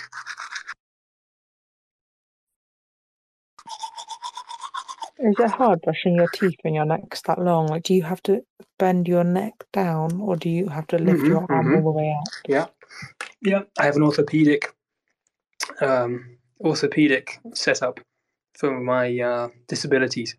So one of them is a really long neck. So I have to have uh, an extremely tall mirror, and um, every single house I live in has to be at least uh, maybe like a, a three meter clear space in every single room. Otherwise, I have to bend over my my neck joint and walk around at ninety degrees, which is really awkward. Um, yeah, and like brushing my teeth, my arms aren't really long enough to reach my mouth, so I have an extendable toothbrush. It's extremely long. It's more like a something a window cleaner might have, and I use that. It's, it's extremely long, and and uh, and I brush my teeth from a distance. It's very difficult. So you know these are the challenges you face. It's not all rainbows and butterflies and rosy good times. Having this long neck, it's really inconvenient, very awkward, like in public lifts. Can you imagine? Oh, it's so can't. embarrassing. Yeah, so embarrassing. You Zara. can't imagine. Zara, are you willing to answer a question? Yeah. I have noticed that 0xEars, although he has tried to hide this, I've noticed that he has a manual toothbrush rather than an electric toothbrush. I wondered if you could give everyone a description of the kind of man who uses an electric toothbrush and the kind of man who uses a manual held, handheld toothbrush that you have to, to manually power yourself backwards and forwards with your arm muscles. Well, I can see that Xerox is a multifaceted sort of guy, but I imagine a man with an electric toothbrush, on average, is about four foot three tall, and he's tall. And from the side, from the side, he looks like as thin as a sheet of paper, could blow away in the wind. He has a small, shiny, bald head, like an egg, and if he walks down the street, if the wind is strong enough, it will blow his paper thin body away, and then his egg head will just smack down on nearby roofs with a resounding crack, and his yolky brain will just slurp out like peaches and peach syrup sliding down the these random roofs. Because the thing is, the electric toothbrush, over time, it dislodges, zzz, it dislodges the brain via the teeth from its skull zzz, and all of the you know the membranes around the brain zzz, they start to dissolve they all dissolve from the vibrations until the brain begins to make the skull crack and with the slightest gust of wind it just cracks out and all of the energy of the rest of the body all of the cells all of that energy is used up trying to restore all the brain, which is why he's so paper thin. But the problem is, it's just not a feasible situation. It's a desperate last resort, and it's never destined to last. So, any man who uses an electric toothbrush here, I have one piece of advice for you, and that's don't go outside. Don't go outside. It's not worth it. Your life is a risk. Yeah, I, I don't use a electric toothbrush myself, but I think maybe it's there's some issue with the brand of electric toothbrush you have, Zara. Like I don't understand this whole jostling of the brain thing. Are you putting it inside your nose? No, I don't have an electric toothbrush. Do I look like you've, I'm but thin you've a seen piece but of you've paper? seen someone but you've seen one of these freaks put it in their like in their brain. No, it vibrated it. The vibrations traveled up, traveled Oh, up the teeth into the skull and turn the affected skull to brain. milkshake. Exactly. Now you Well, understand, Cephii. what happens here, and, and perhaps I could explain some of the mechanics, is each part of your brain, each section of your brain has a resonant frequency. And the toothbrush is designed maliciously by some toothbrush manufacturers to hit the exact resonant frequency of certain parts of the brain. Um, and over time, that resonating, that vibrating, it dislodges the brain and it also causes problems like most of your mental health issues are probably because you use an electric toothbrush and it's resonating your cerebellum or your amygdala, amygdala, as how you say it. That's the fear bit. If you're scared and anxious, it's probably because your your electric toothbrush is resonating, vibrating and resonating your amygdala, amygdala. Exactly. Oh, and It's also, um just just for clarity here, it's amygdala. Amygdala. Great, thank you. I can't help but notice that you just felt the urge to correct 0xEars in front of all of our friends. Is this because you're trying to put him down, No, him um, I have a I have a, a postgraduate degree in neuroscience, so I'm very familiar with the brainstem. So you understand the intricacies of the electric toothbrush. Oh, and by the way, the reason I didn't talk about manual toothbrushes is because those that are poor, that can't afford a real electric toothbrush, generally don't tend to spend their money on manual toothbrushes at all. They're more of a myth in the streets. You can't buy them anymore because they're busy spending their money on drugs and alcohol. They don't care about themselves and they don't care about teeth. So it's a slave class, class perhaps, but it's not really a real group of people. Yeah. Well, people like you who who sniff shoes shouldn't drive cars. Absolutely. When you get the intoxicating stench of a shoe, it's hard to focus. How are you going to focus on the road? Doesn't make sense. I know how old you are, Zara. Somebody told me earlier how old you are. They told me that you're a 45 year old woman. And I think that is sick because you won our trust by being 16. And we saw you as an apprentice to us, somebody we could teach.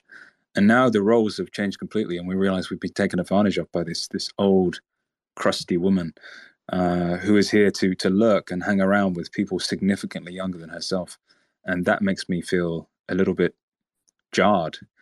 Um, I, I'm not quite sure how to deal with it. I haven't quite processed it, but I want you to know that I know who you are now, and I intend to get retribution. I understand, and I'll apologize to everyone. Bruce, I'm sorry. Cephii, I'm sorry. 0xEars, I'm sorry. Others, I'm also sorry. But the thing is, I just want to feel young again.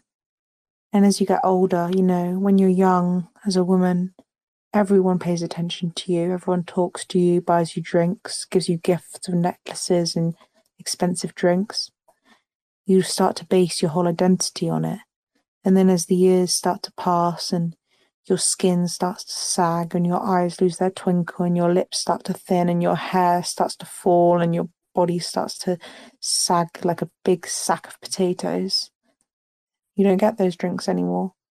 You don't get niche. You don't get nothing. All you get is called fat and ugly. And people throw rotten eggs at you and tomatoes too. And you walk in the rain and people shout, ugly, ugly. And you realize you have nothing. So Is it so wrong of me to want to feel young again? Without it, I have nothing. No, I, upon hearing you describe that, I can understand how, if I had been you and I had followed that path of being admired as an adolescent, as a, a young woman, and then hit this critical age of 30 and had my face sag like a candle, melting, everything just falling down and wrinkling and creasing, and the the the breasts and everything else just just falling down my body. Real hag, just a hag. Becoming a hag. I, I appreciate that if I was a hag in 2022, I would feel a desire to make a fake profile on Twitter and maybe add some kind of picture of a young woman and hope that people don't realize the the aged the aged over estrogenated quality after such a long exposure in my voice um, I, I think that i would probably do the same as you and i'm sorry for treating you that way and but i'm sorry most of all for the fact that you didn't feel comfortable enough to tell us your true age to start with um, I, I think that maybe this has been instructive for all of us in, in many ways. I think one of the instructive things has been that since we did give you a choice, uh, since we did give you a chance on the basis of your age, and we got to know you, and we realized that we like you a lot, we like your personality and the things you bring. Um, that that I think has taught me not to judge elderly women like you in future. You know, on on gut impression, on instinct, I'm repulsed you know, I tend not to to give them the time of day. But hearing you for the last few months, hearing everything you have to say, I can appreciate that you are a beautiful person. And even though you've lied to us all, I'm willing to put that under the rug and, and forget it because, you know, I think that I've learned something, everyone here has learned something. And in many ways, we need to build a stronger community for the Lunc community because if we don't have unity, if we don't have a cessation of judgment, if we don't have the unification of everyone here, no matter their age, no matter their gender, no matter their past lies. if we don't have that, then what hope do we have to build utility? I would say we have none. And I would say the people who remain here now, people like you, Zara, people like you, Xerxes, people like all of you down there in the listeners panel, if we, if we don't unify now and forgive our past sins, then how will we work together to build utility? And without utility, there is no future for the blockchain. So we need to unify now. We need to give up our ignorance, give up our past judgment, give up any hostility or resentment that might be festering away in our cause. And we need to unify to build a future full of utility. Thank you. That's very true and very beautifully put. Sorry, I know that I noticed that you didn't apologize to me, and that's okay. But I, I have uh, sympathy for your plight, and um, I, I, concur with uh, Bruce's sentiments there. Uh, it's important to uh, keep in mind utility, but you know, at the same time, we also have to keep at the you know our eyes on virtue. You know, utility is important, but in the end, it's only about virtue. Yeah, I'm just so glad that even though my skin is warped by cellulite and looks like a million ocean breezes carved into disgustingly sallow flesh, and my face, I can barely move my lips, and my my fat constricts my throat, and my esophagus and I can at night I snore and I howl and I have sleep apnea because I can't even breathe because all my fat because as I got older I started to comfort eat.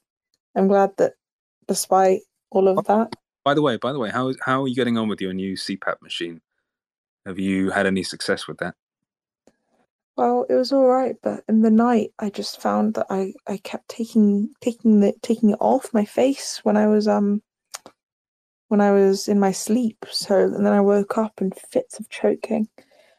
A couple of times I I felt like I was dying, and I I woke to my my cat, one of my one of my nineteen cats, chewing on my foot because it had turned blue after my CPAP.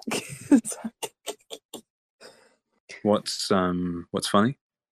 Just Yeah. no, I don't- I don't mean to say like what's funny, but what is funny? That's not laughter, my friend. I'm crying, but I'm crying because my life is pathetic. But the thing is, when I when I cry, I tend to laugh at the same time because, you know, everyone wants happiness, no one wants pain, but you can't have a rainbow without a little rain. You know, I've worked as a psychotherapist for 20 years now, and I will say that when you get close to people's traumas, when you get to that incident, maybe in their childhood or their adolescence or their adult life, where there's the most repression and holding back, there can be laughing and there can be yawning and there can be this this sense that the the mind is shutting down. It doesn't want to look at it. it it's like people have this this fascinating way of when you get close to the subject, when you get close to something that could possibly be brought up and resolved, they have a way of kind of nodding off and and dissociating. And one of the the main dissociative things they do is is laughing. Funnily enough, it's you wouldn't think it because you wouldn't think that laughter lies so proximately to trauma, but it does.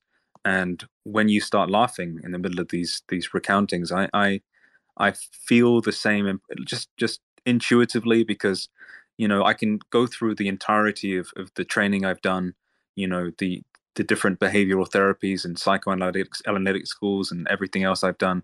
I've trained for a long, long time, and and the thing you learn about being a therapist in the end is that you can choose an approach at the start of your life. Maybe you do an initial training course, maybe it's CBT, maybe it's whatever, maybe it's something more obscure like like you know Reiki and body work or something.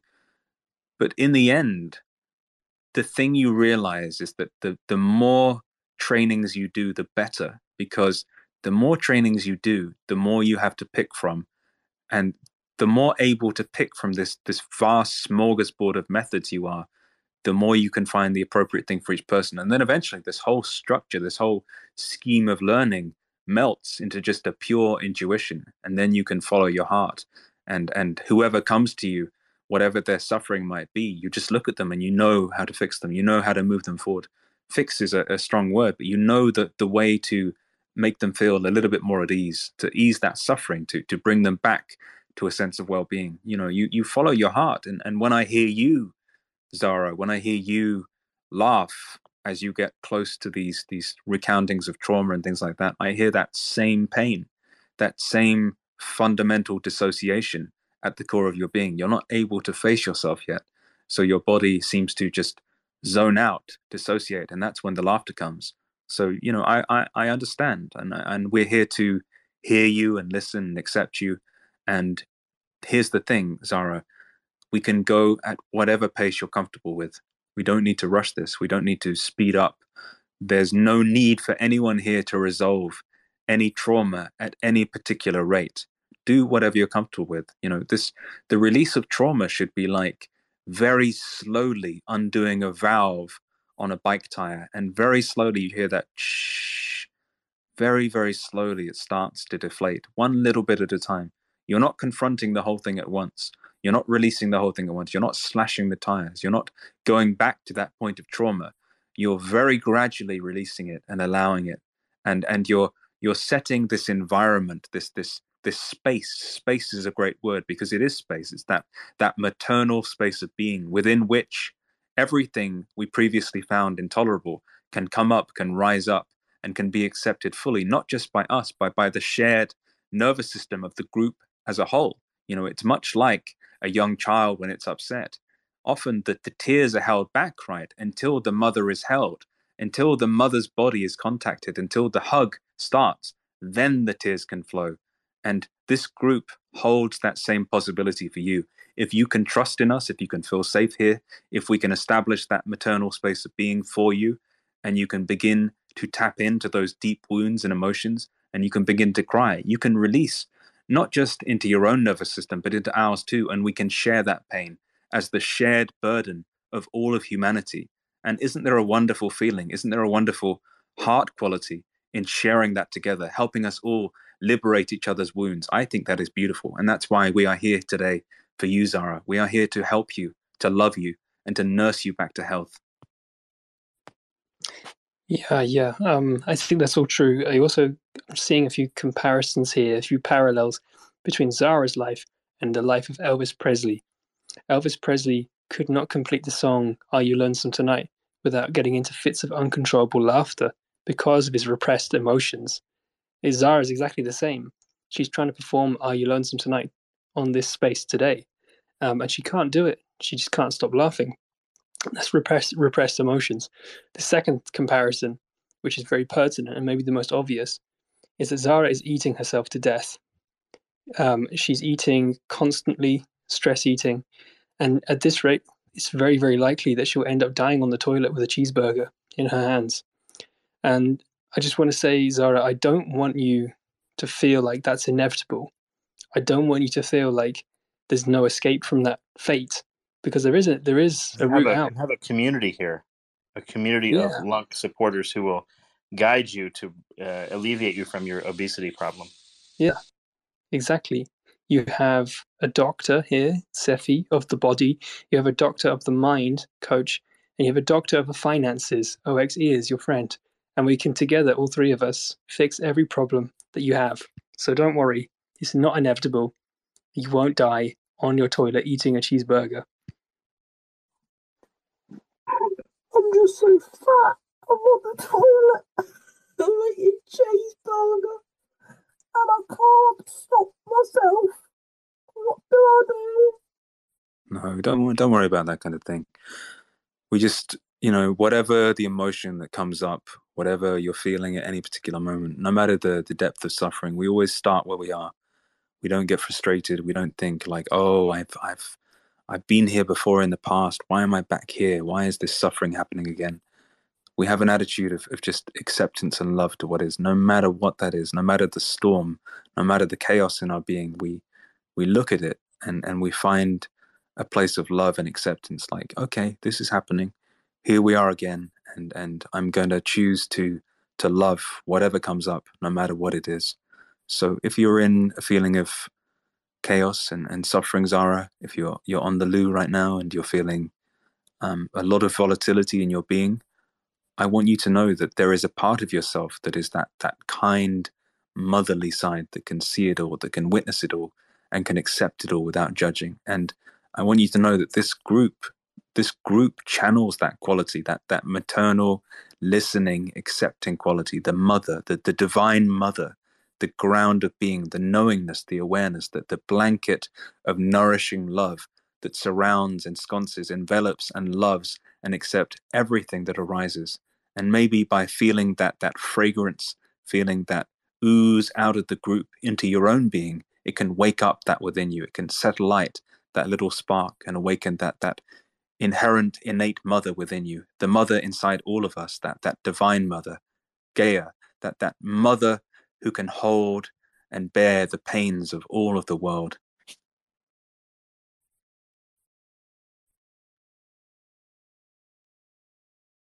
Zara, could you bear my pain?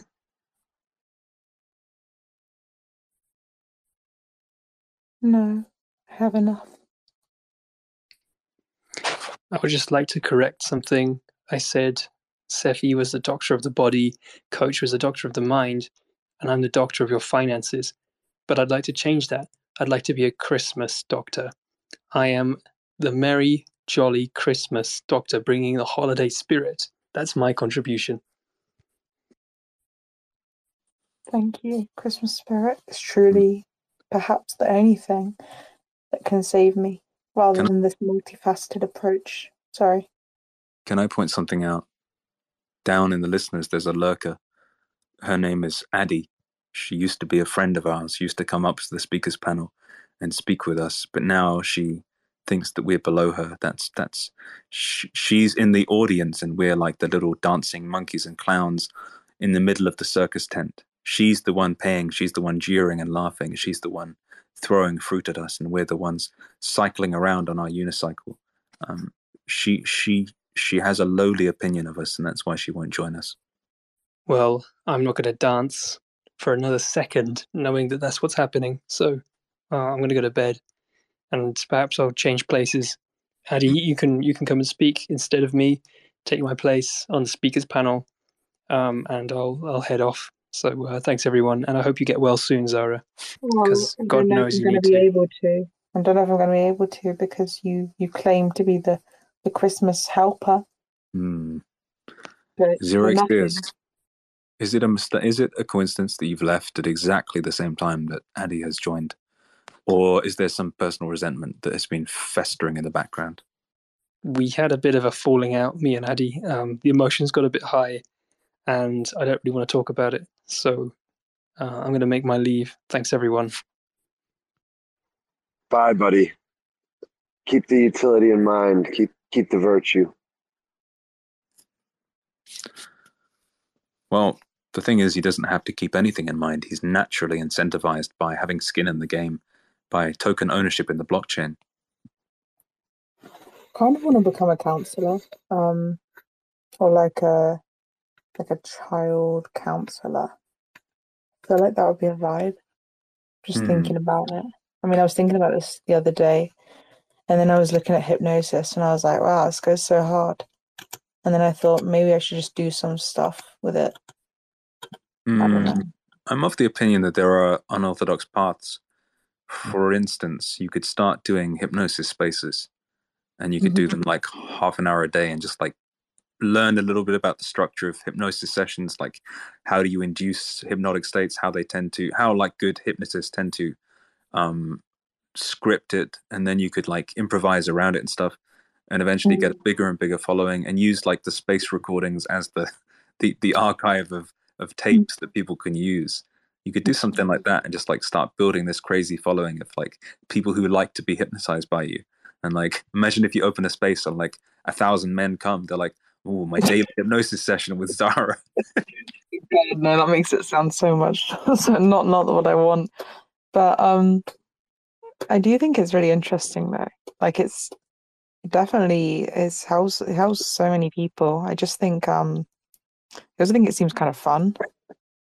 Not in like the Las Vegas tricks way, but in the general Yeah, well, the, the thing way. I was amused by just then was like the the sense of power. Like, imagine if a thousand people are listening to you and they're all fucking put in a coma by your words. That's quite funny.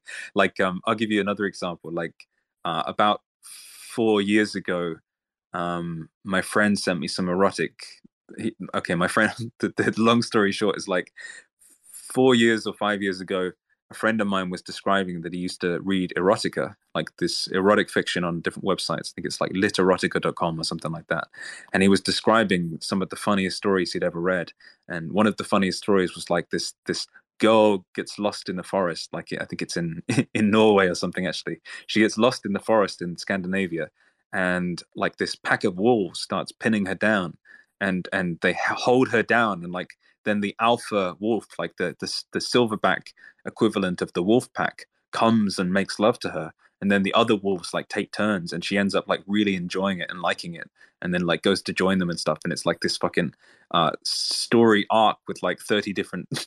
30 different short stories and stuff. So I was like looking on the internet and trying to find this thing. And then I couldn't find it. So I just read like some of the top stories. And um, I was like, mm, that's interesting because these top stories basically suck. Like the, for some reason, the, the quality of writing for erotic fiction is really low. So I just thought like it was like I think it was like 10 p.m. at night or something, and I was like, I can do way better than this. What the fuck is this? So I just sat there and wrote like this long erotic fiction story um, in like a continuous stream of consciousness, and then submitted it, and then I kind of forgot about it. And like two months later, I go back to the the different sites I submitted it on, because I submitted it on a few. I was like, I'm not just going to submit it here. I'm going to submit it like loads of different places, um, like Reddit and other places as well. And um, and then I found that that on one of these websites, it had like a million views, and it was like the top story of all time. I think it's now like the one of the second or something um, on one of these websites if it still exists. At least when I last looked. Um, so I forgot what I was going to say, but like, uh, what was I going to say? I can't remember. Remind me. Why did I start that? Steffi, let me say something in response. Or I'm sorry, Coach. Let me say something in response to you and see if it prompts anything. I'm thinking this this thing about uh, like um, you know sexual literature it, it's really just a form of meditation you know it's like uh, it gets people thinking about their bodies and it gets people like typically the average person they're walking around they're not like really like feeling their body as they're like living their experience they're like in their head mostly like with ridiculous thoughts you know mostly uh but you know that just trying to think about that you know if that has any play on what you're saying Just watching the Big Bang. Yeah. The um the reason the reason that I mentioned that was because the thing I found really funny was like okay, so like a million people had read that story. Uh and and then I found it funny like how many orgasms have I caused? Like like how many people have orgasmed reading that story? And I thought like probably like at least a quarter of a million or something, right? If you assume that that most of them who read it were doing something like having a, a I don't know masturbating or something, right? And that's pretty fucking nuts. Like like to have that that amount of power just by writing something for for an hour or two, putting it out there and forgetting about it, and then to cause all these orgasms all around the world. That was like the fascinating thing. This this weird conversion of like a small amount of my energy and creativity to all of these fucking orgasms. And I think it could be the same with you, Zara. Like there's something funny about just speaking and like enjoying your own speaking like because you know when you you do like a, childhood story or a kind of like an asmr voice or something kind of cozy like a, a guided visualization or whatever or just this like imaginative realm of like cozy talking it's quite enjoyable for yourself um so it's like it's it's funny to do something enjoyable for yourself but at the same time put like 10,000 men to sleep in a coma and hypnotize them. I think that's a funny thing. Like one of these weird conversions from this this tiny amount of natural energy to just this like weird mass like uh comatoseness. It's it's interesting and strange.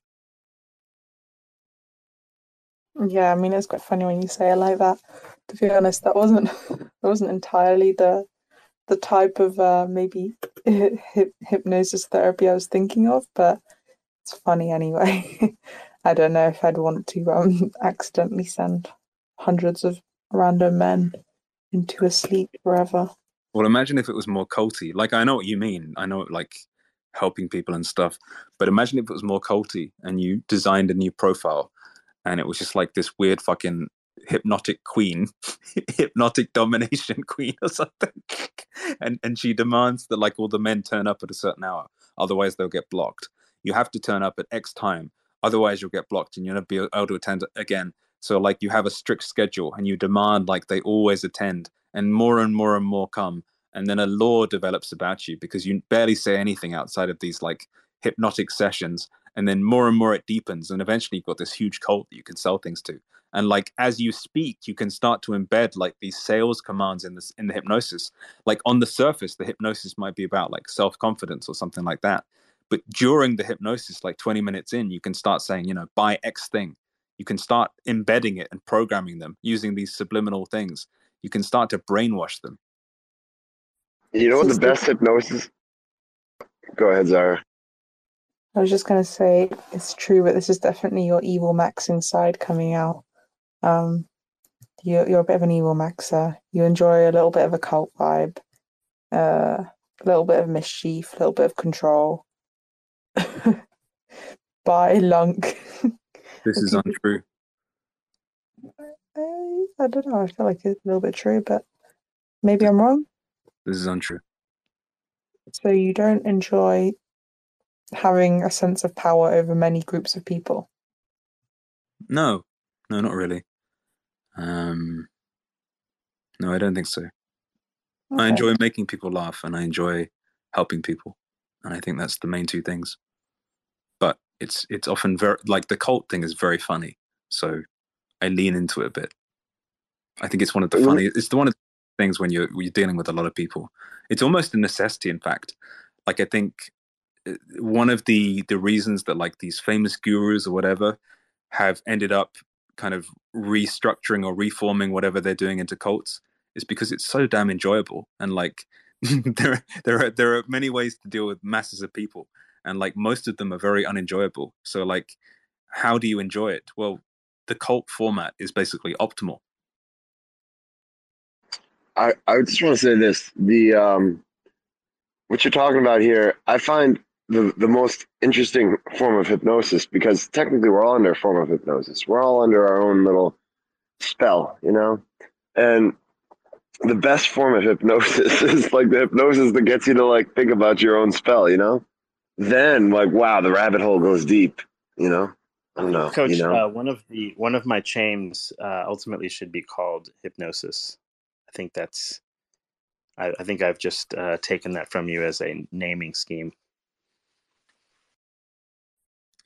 Are these your twelve chains or whatever? Yeah, I haven't figured out the exact count yet, but I think hypnosis ought to be one of them. Right? Uh, shouldn't they be something like the archetypes? Maybe I don't know. I need to think this through. but hypnosis seems like an Well, element that belongs in this in this rhetoric. Mm, it. I, I don't. I haven't heard your full description or whatever, and you probably can't be bothered to do it now and whatever. Um, do it another time. But like, you you you want to on some level mimic like the natural interplay between population groups or nature, right?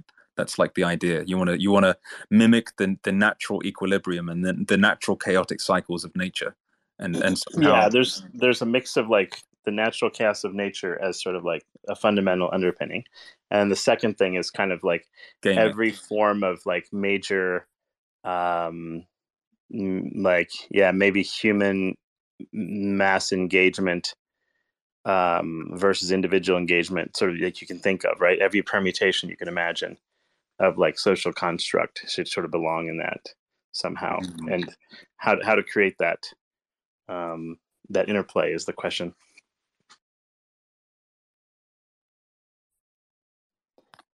Hypnosis. That's that's the answer. I'm just reading a page about um, careers in like uh, therapy and counseling and stuff. And it's funny, there's a section that says courses often want students to have had therapy themselves or be in therapy during their training so that you can experience it from the client's point of view and also for personal development. Um, and then for some schools, it's like a requirement. It's just like a massive MLM. Just just keep feeding it, just keep enlisting therapists, and then they all have to pay for therapy to Mm. become therapists, and then they have to enlist all their friends to get therapy. Yeah. The, one of the reasons I didn't become like a therapist or something was because like you you can try to help people and you can spend a significant amount of time helping people. Um, but to do it every waking hour it's really fucking difficult. And like the amount of like mm, I, I don't know, it's like the, the basically the maximum amount of time I can teach meditation is like maybe half of my time. Now it's like a quarter of my time at most. Um, but I think if I was a therapist in some kind of system, there would be a number of bad things. There would be like the fact that I have to follow a procedure, um, maybe like whatever system I'm operating in. Like, say, if I'm doing CBT or something, and I'm employed by some kind of therapeutic office or whatever, um, or subject to some kind of weird like regulatory body or something, I have to follow that thing, or I have to be accountable to some system, um, and I can't necessarily follow my intuition. I can't necessarily follow my best judgment or, or my own um, synthesis of whatever trainings I've had or whatever experience I've had personally. Um, I think that's kind of limiting on the one hand. I think the other thing that, that can be bad is like a burnout of, you know, if person after person after person is turning up with severe anxiety or depression or whatever again and again and again and again, there there is a, a sense in which your your threshold can get full. You see what I mean? It's like uh, I even feel that sometimes in in meditation teaching and stuff. It's like if I'm going to take on more people, I won't be able to serve the ones I have as well because I'll, I'll be like kind of worn out by it. So it's like there's a there's a balance point where you can help the most people without being uh, kind of drained yourself. It has to come from that like natural desire. For me, it has to come from that natural desire to help. It can't be a job. It can't be a work. As soon as it's a work, um, or a, or a, like a job or a career or something like that, it feels like it's somehow uglified. It feels like it's not coming from a natural like heart quality of like, hey, I really want to help these people. So that's kind of sad. So like for me, like I, I chose not to go into pure therapy or pure meditation teaching or something like that, partly for that reason, um, just because being able to help people is constrained to some degree by by you being an individual human right and there's there's a limit to that there's a limit to how much you can take on Yeah, that's true. I think that was what put me off therapy when I was first, like, when I was like in school. I thought about it, but thought, oh, I was so tired. But um, I think I might just learn a lot about all the different types of therapy for the next couple days, just for the vibe, and then um, I'm gonna just learn it. I don't think I'm just gonna. I think it's interesting anyway. I think it's my thing at the moment. I'll just have a look into it. yeah it's it's especially cool if you're fucked up yourself and you're just like working out how to fix yourself a bit um i i learned a lot with that kind of stuff. Like the whole reason i got into meditation is because of like depression anxiety and whatever else. Um and then like by really wanting to to to be more at peace and and fix myself and like be i guess be free in many ways like be be free of myself and and like the kind of chaos i kept getting into and and like yeah just just just to be free i suppose. Like to get rid of all of like the the, the boundaries and the walls and the the habits and the cycles and whatever else to, to be free of all of that was like my goal. Um and then like along the way of pursuing that you learn a fuckload of things. And even if you learn something that doesn't necessarily help you you you learn that it could be helpful for someone else you encounter.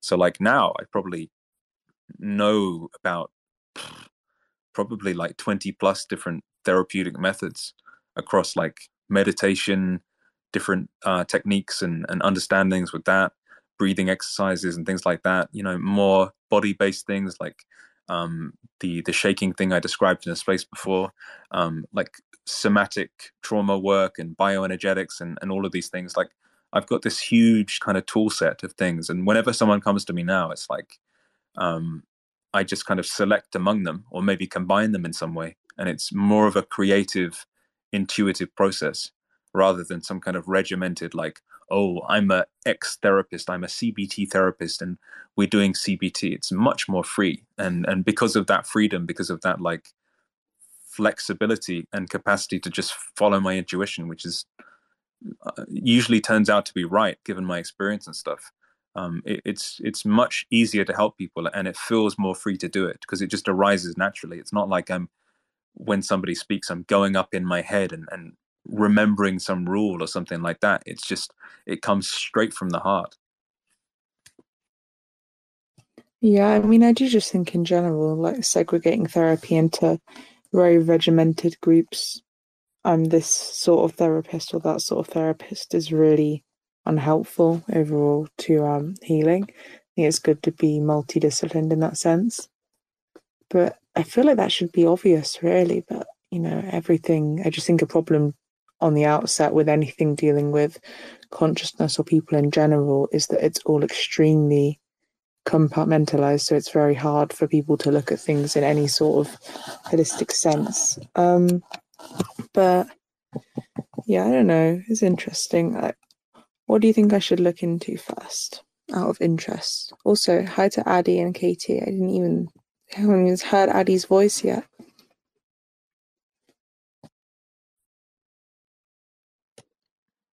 Addy? Sorry, I was looking at my camera roll for something. Hi, guys. Hey. Why are you doing your gay voice? Um, just uh, what I would do, Zara, is just follow your interests. Um, the thing I mentioned earlier about like just learn as many different techniques you can. I think that's really good advice. Like, I don't think anyone should be like if you want to become a therapist or you're open to doing that or even self healing or something like that. Just learn as many things you can because eventually you'll find ways of combining them uh, that you never anticipated and like either intuitively to to help yourself or help others or whatever it will all kind of fit together naturally um Yeah. That happened to me and it's also interesting just to explore right like rather than being in some system or like learning one thing to death you just like follow the river um and flow from whatever thing to whatever thing and then you like trust in yourself to put it together to help people and that's quite a beautiful thing i think Mm, definitely. I'm just gonna look into auto hypnosis for the vibe at the moment, but uh, and just hypnosis in general. But I think it's just because it's funny. I've kind of accidentally found myself back here. I don't know. There's something really nice about, um, like you said, following the river, just doing random little bobs here and there. Um, Kareem, you've had your hand up. You don't need to put your hand up to speak. What's up? Thanks, Zara. Addi, I just had a quick question. Uh, what's the story behind your Twitter being private? Is there is there something? Is there a backstory to that? Is there an advantage? Oh well. Yeah, it's too big for my case. but It's too big to fit in my case. I'll have to get another case. I'm Just carry this, have this separate. So I have to get another case because I can't put the pen in there. And I'll just get the case that covers this flatly. Coach, can you mute him? I don't think he knows that he's unmuted. Yeah, I, I, I removed him. I think he was uh, Um, showing us something he didn't need to. I was nervous he was going to say something, doxing himself. Um, Kareem, the reason that I was private, but I'm not, I'm not private right now because somebody texted me and he wanted me to go back public, so I did. But the reason that I was private originally was because I had a bunch of people that were upset with me, so I went private. That's the reason why. Yeah, I saw that they were coming for you like mad. It was really silly. Um, Yeah, these rad femmes get really upset when you think like men. I think in general there's a, a large group of very active Twitter users that um don't really have a lot to say besides quote tweets um of things. And like the sustenance of the day, it's like they, they get thrown something and they all have to bite into it. And unfortunately, Addi, a few days ago, that was you. I feel like I saw like yeah. you know a lot of resentment um gets Um, put onto random posts. It's like they they see a post and they just take it to their heart like it's so personal, and it's really not. Um, but yeah. I hope that I I hope that you came out of it they were stronger. um I heard that some of these girls, somebody had told me that at least one of them has tried to dox her in the past. And so then I was like, oh, maybe I shouldn't be engaging with these people. But it kind of got it kind of got a little bit out of hand because all I was really trying to say was that I just thought the suggestion that like a 30 year old man is super old was really weird.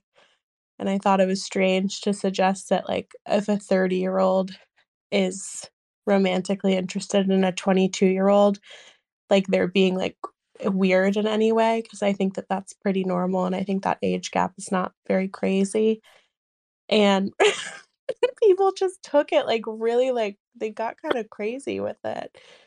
I don't know, like I was really doubting myself and I was starting to wonder if like I was I don't know if I if that was like if that was crazy, but I still don't think it is. I think that that's pretty normal, but Yeah, I um, know. I just think there's a. I just really try not to engage with these sort of like huge. There's just so many people that are really angry over nothing, and they'll get really nasty really fast. Yeah. Um, it's good to go on private. I think I I was I just gonna. did feel a little bad for the girl that I originally quote tweeted because I didn't mean to like I don't know when I quote tweet stu- quote quotes tweet stuff like I don't think any I think it's gonna get like five likes like I don't know I'm like tweeting it for people that follow me not like for whatever and then I did feel bad that people were like in my replies under it that one I ratioed her and then two people were being mean to that girl and like I have nothing against that girl at all like I I think that she's probably just kind of I don't know naive maybe but then I did feel bad about that one but I didn't feel bad about the the being rude to the people that were like going crazy about it yeah, it's all I silly. was. Go ahead, Zara. you just said it's all silly anyway. What are you gonna say, Kareem? I was just gonna say, uh, I don't know if you guys are following the pop culture scene, but um, Yeah. people were bagging on Billie Eilish because she was dating the lead, si- the like the ex lead singer from the neighborhood, and he's like 32 or something, and she's like 22. And I just found it so weird because they're even in like the same industry. Like they're both artists. Like most of the women I know who are complaining about it publicly would definitely date Jesse Rutherford or whatever her na- his name is if he wanted to like date them. So I'm sorry you got all that flack for that. Yeah, It's I think of that like um I mean, there's definitely men that are older that will like exclusively date women that are younger than them. I do think that that can be a little bit strange. And then there are definitely men that will like I'm not saying there aren't men that don't take advantage of women that are older. That's definitely true, but I I I think my bigger issue was with it was that when you're saying like 22 year olds can't engage romantically with like a 30 year old, you're really infantilizing the 22 year old, basically suggesting that she doesn't have any autonomy and she doesn't like have the capability to like make smart decisions about her romantic relationships. And I think that's where the issue lies for me is that like you're you know, it's not like you're 18 and you just became an adult, like you're almost 5 years into adulthood. So it's just kind of I think that's the bigger issue, and I just don't think it's nice to, to me saying that 30 year olds are like old and like decrepit when you're gonna be 30 one day. Like it's not, I don't know, it's just strange all around. But I did see that though with Billie Eilish, and yeah, I think she's like around 22 as well. But I didn't know how old he was. I did know him from the neighborhood though. Yeah. Discussions like these that make me ashamed to tell people my true age, which is 47. And instead I have to I was gonna say 50. I have to lie and tell everyone that I'm much younger than I am, and I use a picture of a woman that I don't even know. Um, By the way, um, Addi, I made you a co-host so you could decide whether to add King Wabby, Wabby and Kate. It's your decision now. I don't want to be involved. Oh, okay. I was just waiting because I thought you weren't. Kate can come up.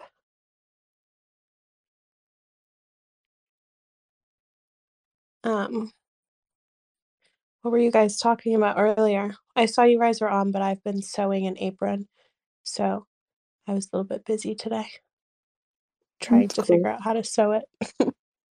I told my mum yesterday, yeah, and one day I'm going to sew my wedding dress, and she laughed in my face. she, she she laughed in my face and she mocked me. she said, do you "I've you know how you." to sew? No,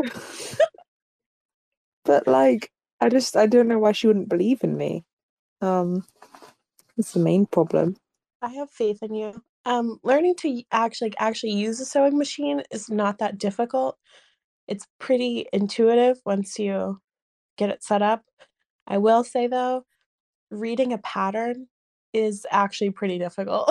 Like, I was looking at this apron pattern and I just had to keep telling myself like, Addi, it's only like there's like five pieces. Like you know what an apron looks like. You can just sew these together. Like it's not that difficult, but the instructions make it sound really difficult. And when you have to try to figure out which pieces like back the other piece and how they should fit, it's a lot of um takes a lot of spatial awareness and I don't really have high spatial awareness. So it was kind of hard, but I believe you could sew your own wedding dress though. You might want to learn how to sew, but but I'm sure you could do it. Yeah, I'm gonna learn hypnotherapy and then I might learn how to sew if it in- interests me then. Um, right now I'm learning about the air crib. I don't really understand what makes it different to a normal crib. I've Been trying to figure it The out. crib? Air crib? air crib. Yeah, so it's Like for babies? yeah, Oh, I don't know what that is. it's like I'm gonna go look it up. So it's a a box bed. So it's a little bed enclosed in like a little cabinet that was made to replace a normal infant crib by Skinner. But um they didn't like it. The public didn't like it because it was controversial because they said it was a cruel pen and it looks like Skinner's operant conditioning chamber. Um, and I'm just trying to figure out what's so cool about it because it just looks like a cozy little den to me.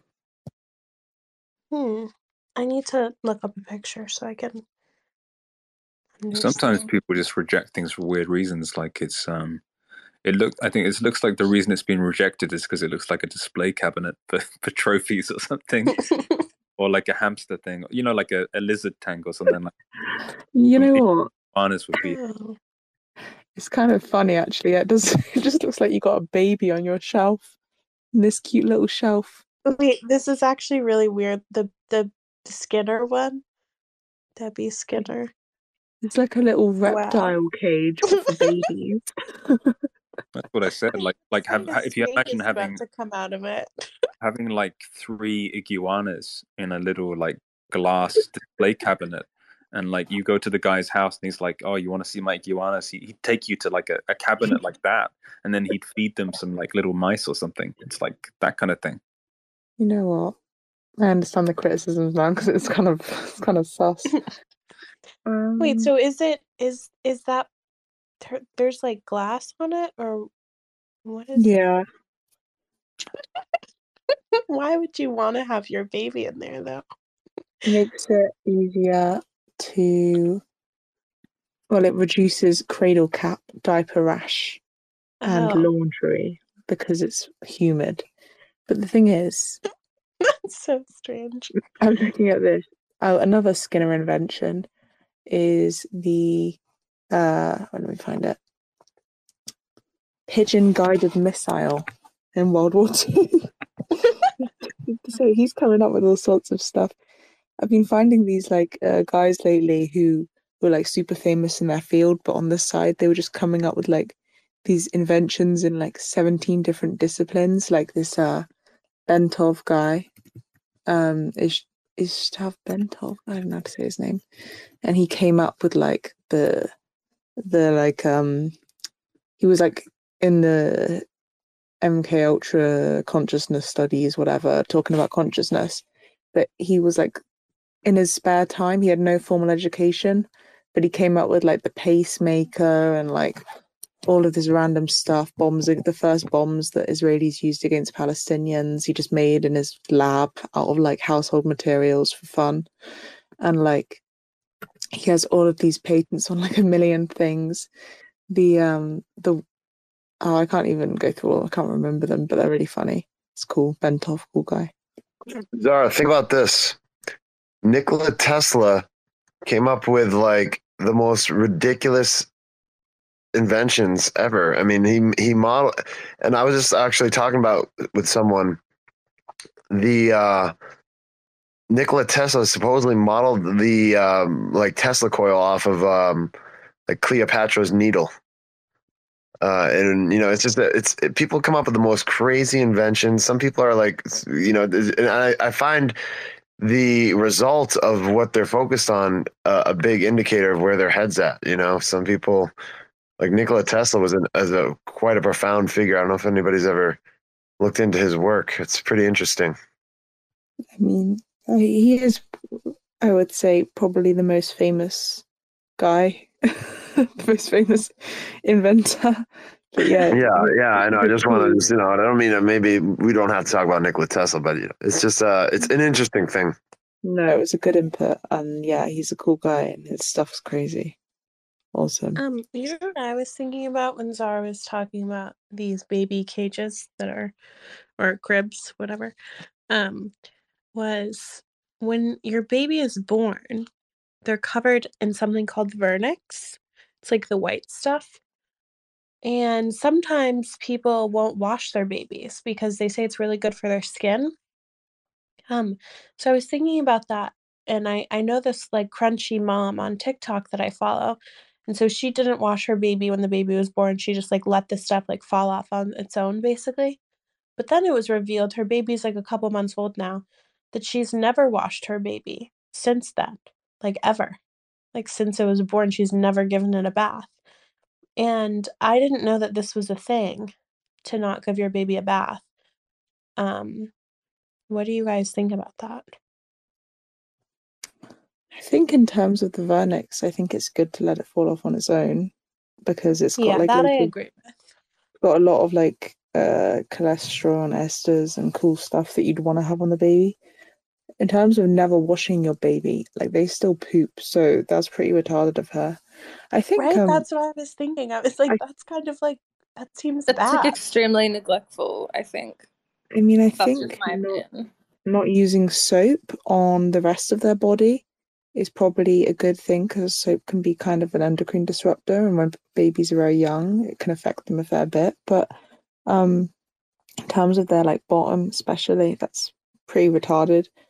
But I mean, if the baby's still alive, then maybe she's cleaning down there. I think it would get pretty messy for her if she wasn't doing any cleaning.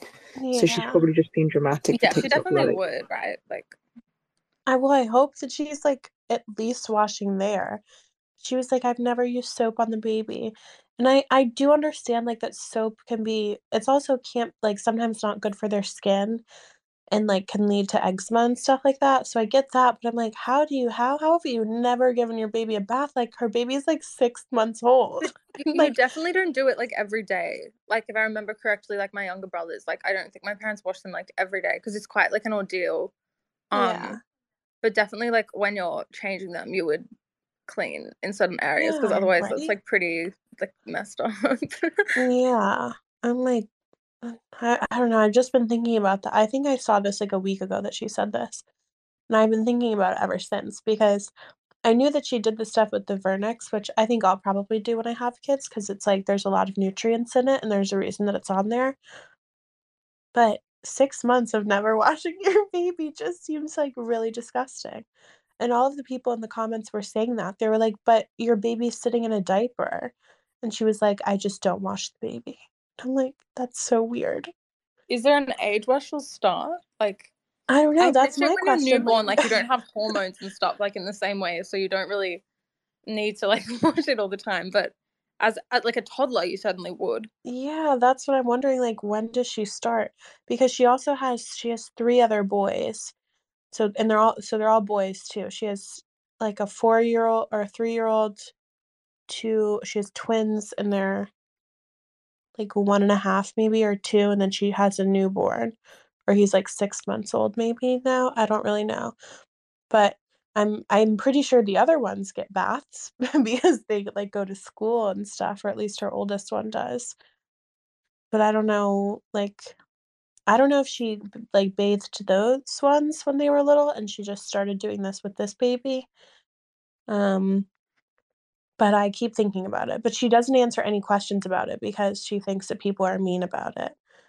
But I don't want to be mean to her. I'm just like really curious like why she doesn't do it and like how she keeps them healthy.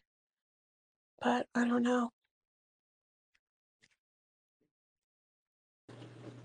Hey guys, I have to I have to jump, so um, just wanted to say goodbye. Okay. Uh, Kareem, you're my brother. Kareem, you're my brother in finasteride, and that when two men take finasteride together, there's an eternal golden break between them. Forged, we are Norwood brothers, and we are brothers in inhibiting DHT, and that bond can never be broken. So you are my brother, and I will always see you that way, and I love you. Thanks, Coach. Love you too. You're my brother till the end. Zara, I'm curious, like, would you like would you vaccinate your kids and to like what extent? And also Addie, No. like at all?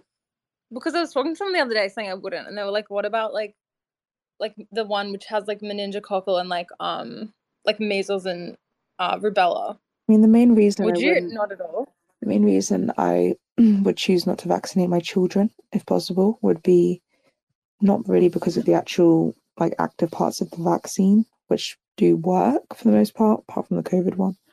Um, but because of the adjuvants that they use in them, I think they tend to have like aluminium adjuvants in, and I don't think, even if it's a very small amount, it's an amount that I wouldn't want my baby to have and has been linked to a lot of bad things. So bearing in like when I was 15, I used to be like an anti-vaxxer hater. Like I was like a really militant, like little redditor on Facebook groups.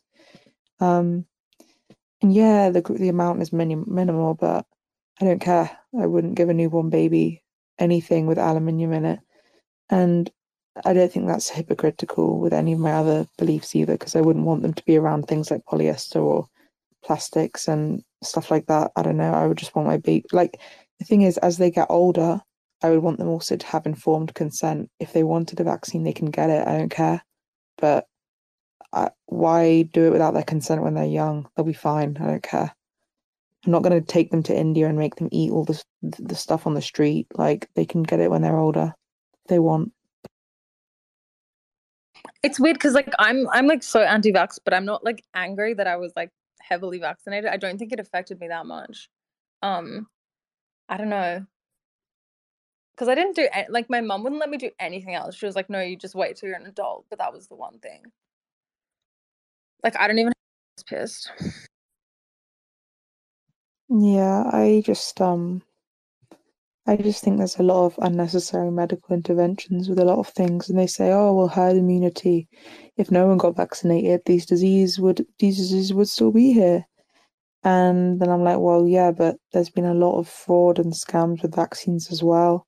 There's been a lot of reclassification of things like polio into different palsies that and just ma- bad classification of things in general, malpractice from all of these companies. So when I have a baby, that's going to be the most precious thing to me possible. Of course, I don't want the baby to get sick, but I would obviously just look at it contextually. If there's not a disease rampant in my country, then I'm not going to give them an unnecessary intervention. That's Yeah, I mean, most of the diseases barely exist now. So, yeah, like, I don't know if I had like polio vaccine or anything like that or smallpox because it didn't like they weren't a thing. So, you know, I probably yeah, I probably wouldn't. Mm, yeah. when I was like, Suddenly, thir- nothing they give them straight away, like the like the B twelve in the hospital and stuff, seems ridiculous. yeah, um, when I was like 13, 14 in the UK, they did a big mass vaccination program for HPV, which is because it can cause That's the one types. one that I regret getting and wish I hadn't Yeah, because I was old enough to probably be like, fuck off. And uh, this is the thing, my mom made me get all those vaccines at school, but I like, well, on the way in, I just like threw out like half the cards that I was like supposed to go to them to get. And I'm like really grateful I did that.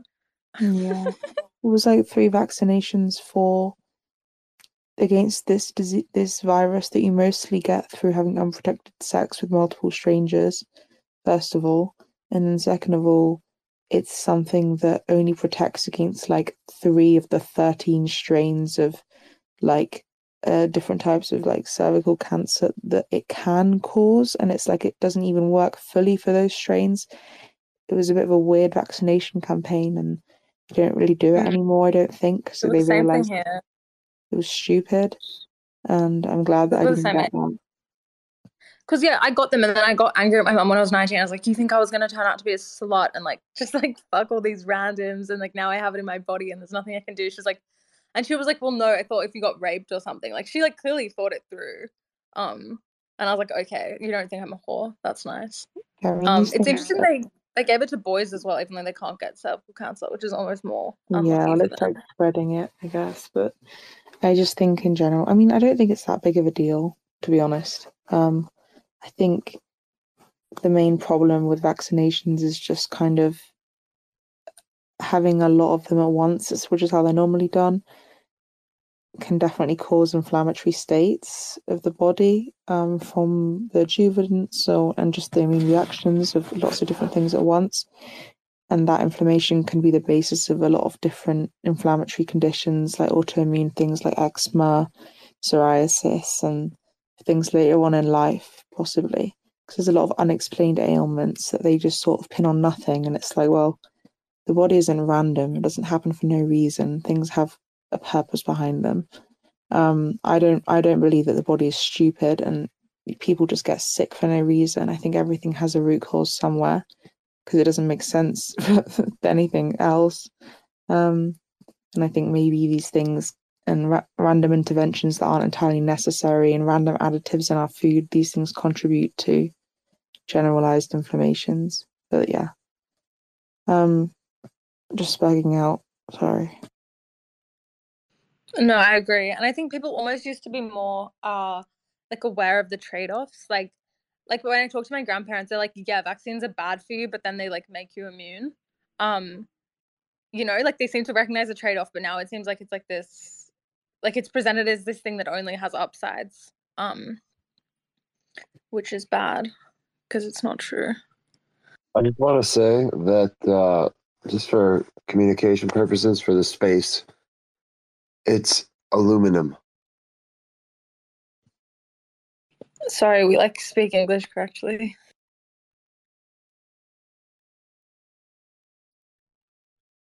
Aluminum. Bro, it literally says aluminium like in the word. Look at how it's spelled. I think I'm gonna go to sleep because it's two o'clock now, and I want to go on a walk tomorrow morning in the sunshine. But it's been lovely speaking to all of you, and I love you all. Good night, Zara. Good night, Zara. Night night. Good night, Princess.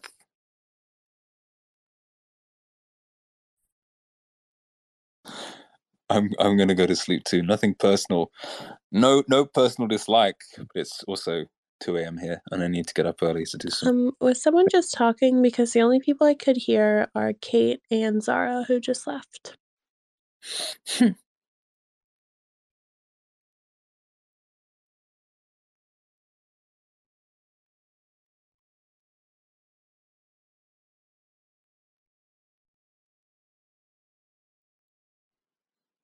Okay. Well, good night, friends. Good night. Well, I hope you find that tomorrow is a lovely day, that your dreams come true, that you achieve everything you want to achieve, that life brings you blessings and gifts, that your level of suffering decreases, that your joy increases, that you find play and beauty and remarkableness in every single moment, and uh, and you find yourself at a higher level of well-being and more at peace and the recipient of more kindness and more love and more laughter than ever before. Goodbye. Thanks for checking out another episode of The Ether. That was a spiritual look at the Lunc and Luna merge, led by Sir Ali Baba coach Bruce Wrangler. Recorded on Sunday, November 27th, 2022, the year of our Bruce. For TerraSpaces.org, I'm Finn. Thanks for listening. If you want to keep listening, head on over to TerraSpaces.org slash donate and show some support. Now, with Spark IBC enabled. Cool. I'm in love with the Georgios. Georgios. I'm in love with the Georgios. Georgios. I got it for the. Low low. I'm in love with the Georgios. Georgios. I'm in love with the Georgios. Georgios. I'm in love with the Georgios. Georgios. I got it for the. Low low. I'm in love with the Georgios. Georgios. Hit my plug, that's my Joe bros. My mijos. Stargaze mint for the. Low low. Show me stars, I'll go loco. Rowing in my little Joe boat. Boat. Bitches thinking I'm a Joshmo. No, no. Meant to smile when I Jolo. Jolo. Hear the owlies taking photos. Photos. I know nothing but the JoJo. Bacon Jonas, yeah, Bacon Jonas. Bacon Jonas, yeah, Bacon Jonas. Whip it through the glass, Timmy. Woo, woo, woo, woo. I'm making Jones fast, Timmy. Woo. I'm in love with the JoJos. I'm in love with the JoJos. I got it for the low. I'm in love with the JoJos. I'm in love with the JoJos. I'm in love with the JoJo. JoJo. I got it for the low, low. I'm in love with the JoJo. 36, that's a deal, yo. Need a rack, miss my free throw. I'm in love, there's an ego. Busting rugs, now we need yo. Free my homies, fuck the CEO. But the judge, fuck my PO. Puto, all this talk like you need Joe. Minting Joe's like a primo. Bacon Jonas, yeah, Bacon Jonas. Bacon Jonas, yeah, Bacon Jonas. Whip it through the glass, Timmy. Woo, woo, woo, woo. I made it Jones fast, Timmy. Woo. I'm in love with the JoJo's, JoJo's. I'm in love with the JoJo's, JoJo's. I got it for the low, low. I'm in love with the JoJo's, JoJo's. I'm in love with the JoJo's, JoJo's. I'm in love with the JoJo's, JoJo's. I got it for the low, low, low, low. I'm in love with the JoJo's, JoJo's, JoJo, Jo. My mijos.